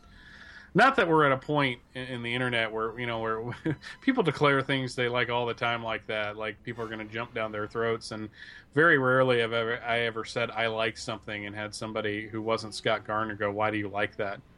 So. Uh, and nothing from Scott. Damn it! I was trying to get a laugh out of it. Uh, oh, there it is. There's a chuckle anyway. You know what's kind of funny is that was live and it sounded canned, so I don't know how Chris did that. Very good. Uh, I just have a button that just goes. Um, it's actually, it's actually, I built it into a little, um, oh the the you know the little uh, baker guy that you poke in the stomach. Except I've got Scott's picture taped on the face of it. To You see? mean me? there it goes again. that was stupid. Keep going. You got But no- Scott's face on my body. but, that, but that's pretty much it. So, what was the recommendation, Scott? Well, just uh, about the monsters themselves, you know, beyond that movie that I recommended. Um, plus, uh, you know, a number of the the Hammer films where a lot of these monsters were kind of reimagined. You know, at some point, a lot of those are really good. Is uh, the Marvel comic stuff with these characters? You know, Tomb of Dracula, which was you know an awesome series from start to finish, ran seventy issues. All that stuff's been collected in. Uh, the essentials line that you know you can pick up fairly cheap and then there was also a really really good frankenstein series that went through uh, at least two name changes i if i if memory serves it started as the monster of frankenstein and then at some point it became frankenstein's monster but it only ran 18 issues but it was a really good series i like that one a lot and then um, the living mummy was a character in um, uh, what was the name of it? Supernatural Thrillers, and he uh, premiered in issue number five, and then he wasn't in number six, but then he was in seven through fifteen. So again, you know, not a whole lot of issues to track down. All of it is really, really good stuff. You know, if you if you like these characters and want to see you know some really good stories with uh, more or less faithful, you know, faithful versions to the original Universal style of these monsters, then I would say track that stuff down. Yeah. That's some, and the some comics really good usually stuff. pretty much had the look and feel of them too. Yeah. Yeah, yeah. Particularly the Frankenstein, but the the Mummy one was cool because, you know, in this movie, if I had to rank the monsters, the Mummy would come in dead last as the one that you know I thought was coolest or whatever. Yet that series with you know with the Living Mummy was really good. You know, it was it was uh, actually it's hard made to a, do much with the mummy. Really. Yeah, exactly. That that's the thing is, you know, he's he's a guy that shambles around, you know, wrapped in bandages. How exciting could that be? And that series is very exciting, you know, with that character and with that concept. So, you know, it, it can be done and it has been done, you know. So definitely worth tracking it down and, and taking a look. I have no idea if that mummy stuff or the Frankenstein stuff has ever been collected in any form. I kind of doubt it, but I I know that the Dracula stuff definitely has. They That's should all put I it got. all together, and the, the fr- they should put the Frankenstein and the mummy together into one. Well, there was Volume. um if you guys have ever seen those Marvel Legends figures that were coming out a couple years ago, I don't think they've Yeah. still put them out anymore. They've they've changed to the smaller sizes now that are more like Star Wars figure size. But a couple years ago, there were the larger figures, the Marvel Legends, that are you know about the same size as the DC Universe ones that are coming out these days.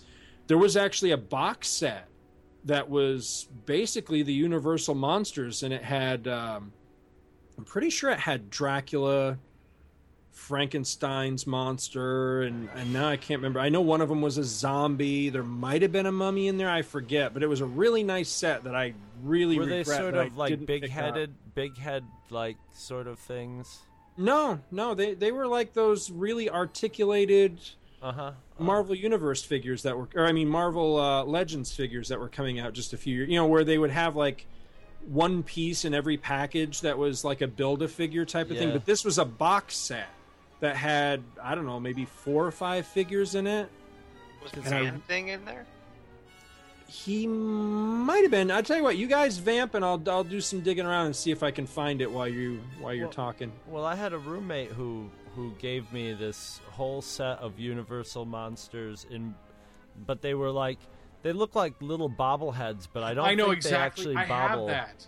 And they're in black and white, and Yes. it's got like Frankenstein, Bride of Frankenstein. It's got the monster from um, Hunchback, son of yeah, the, Hunchback. this Island Earth monster. You know, it's got like everybody, and all in black and white. And, and uh, she was just like, "Would this be something you would be interested in?" Because I was just gonna toss this out, and I'm like, "Oh hell yeah!" So I've got those all in my room, all all set up all over the place. No, my uh, Nice. Our sister-in-law gave us that uh, years ago. She gave one to Rachel, and uh, we love those. I love them. I lo- we we, Well, we have like them out on ten our of them or something. Yeah, There's a whole bunch of them. It's really. I love the mummy one with uh, Karloff.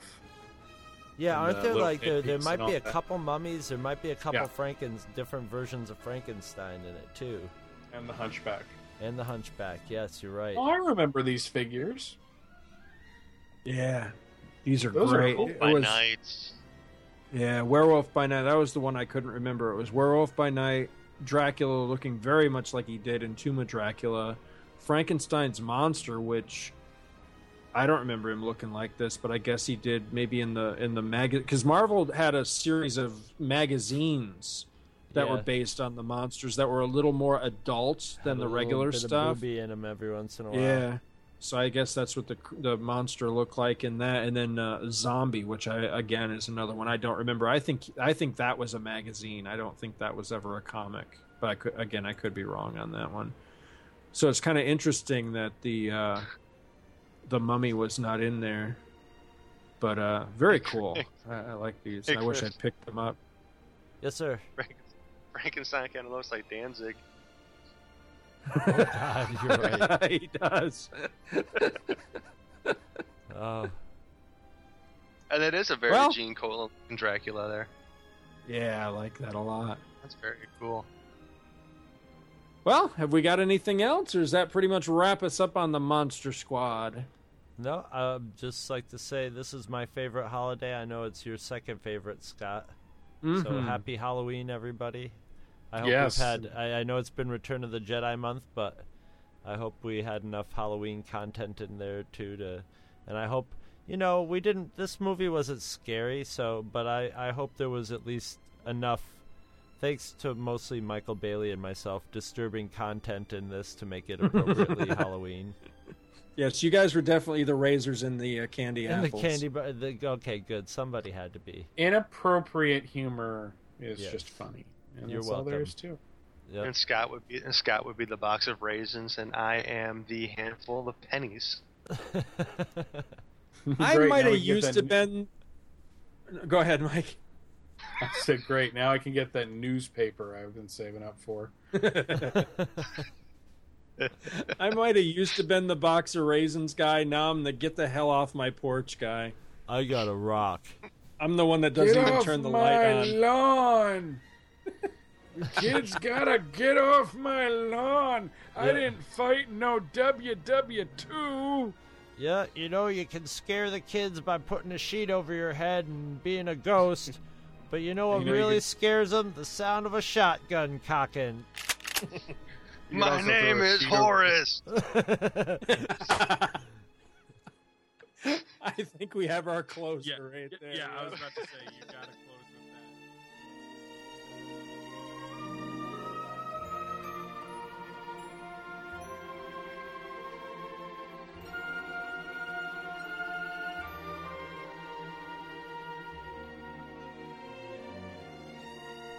Do you ever find yourself going to Amazon.com and uh, buying some record or movie or some stupid thing that Two True Freaks have been talking about so that you can catch up on it or you've been reminded of it or something? Well, now, how about this? Instead of going to Amazon.com, go to twotruefreaks.libsyn.com and follow our link to Amazon.com. When you do that, if you buy something over at Amazon, we get a little cut out of it, which is awesome because we love money and it won't cost you a thing. Did you know you can sponsor an episode of this or any other of your favorite Two True Freaks affiliated shows? That's right. Simply click the PayPal link on our website, donate any amount at all, tell us which show you're choosing and what message, if any, you'd like us to read on your behalf, and you will be an official sponsor of that show's very next episode, with your message read in the show's opener. It's that easy, and there is no minimum donation. Be a show sponsor today. Visit our website at twotruefreaks.libsyn.com. Two True Freaks is always spelled T W O T R U E F R E A K S. Libsyn is spelled L I B S Y N. You can email Two True Freaks directly at twotruefreaks at gmail.com. Join our forum at forumforgeeks.com, where you can discuss all of the shows on our feed with us and your fellow listeners. You can find Two True Freaks on Facebook. Just search for Two True Freaks. And hey, you can friend me, Scott Gardner, on Facebook too. My name is spelled S C O T T G A R D N E R. You can friend me on Facebook too, if you can find me. Now available, Two True Freaks t shirts. See our website for details. Two True Freaks is a very proud member of the Comics Podcast Network. You can check that out at www.comicspodcast.com, where you can hear our new episodes when we put them up. We are also members of the League of Comic Book Podcasts. For more information, visit comicbooknoise.com slash league. If you ever leave your house and you actually have friends, why don't you tell them about Two True Freaks? Thanks for listening. And join us every Monday for new episodes of Two True Freaks.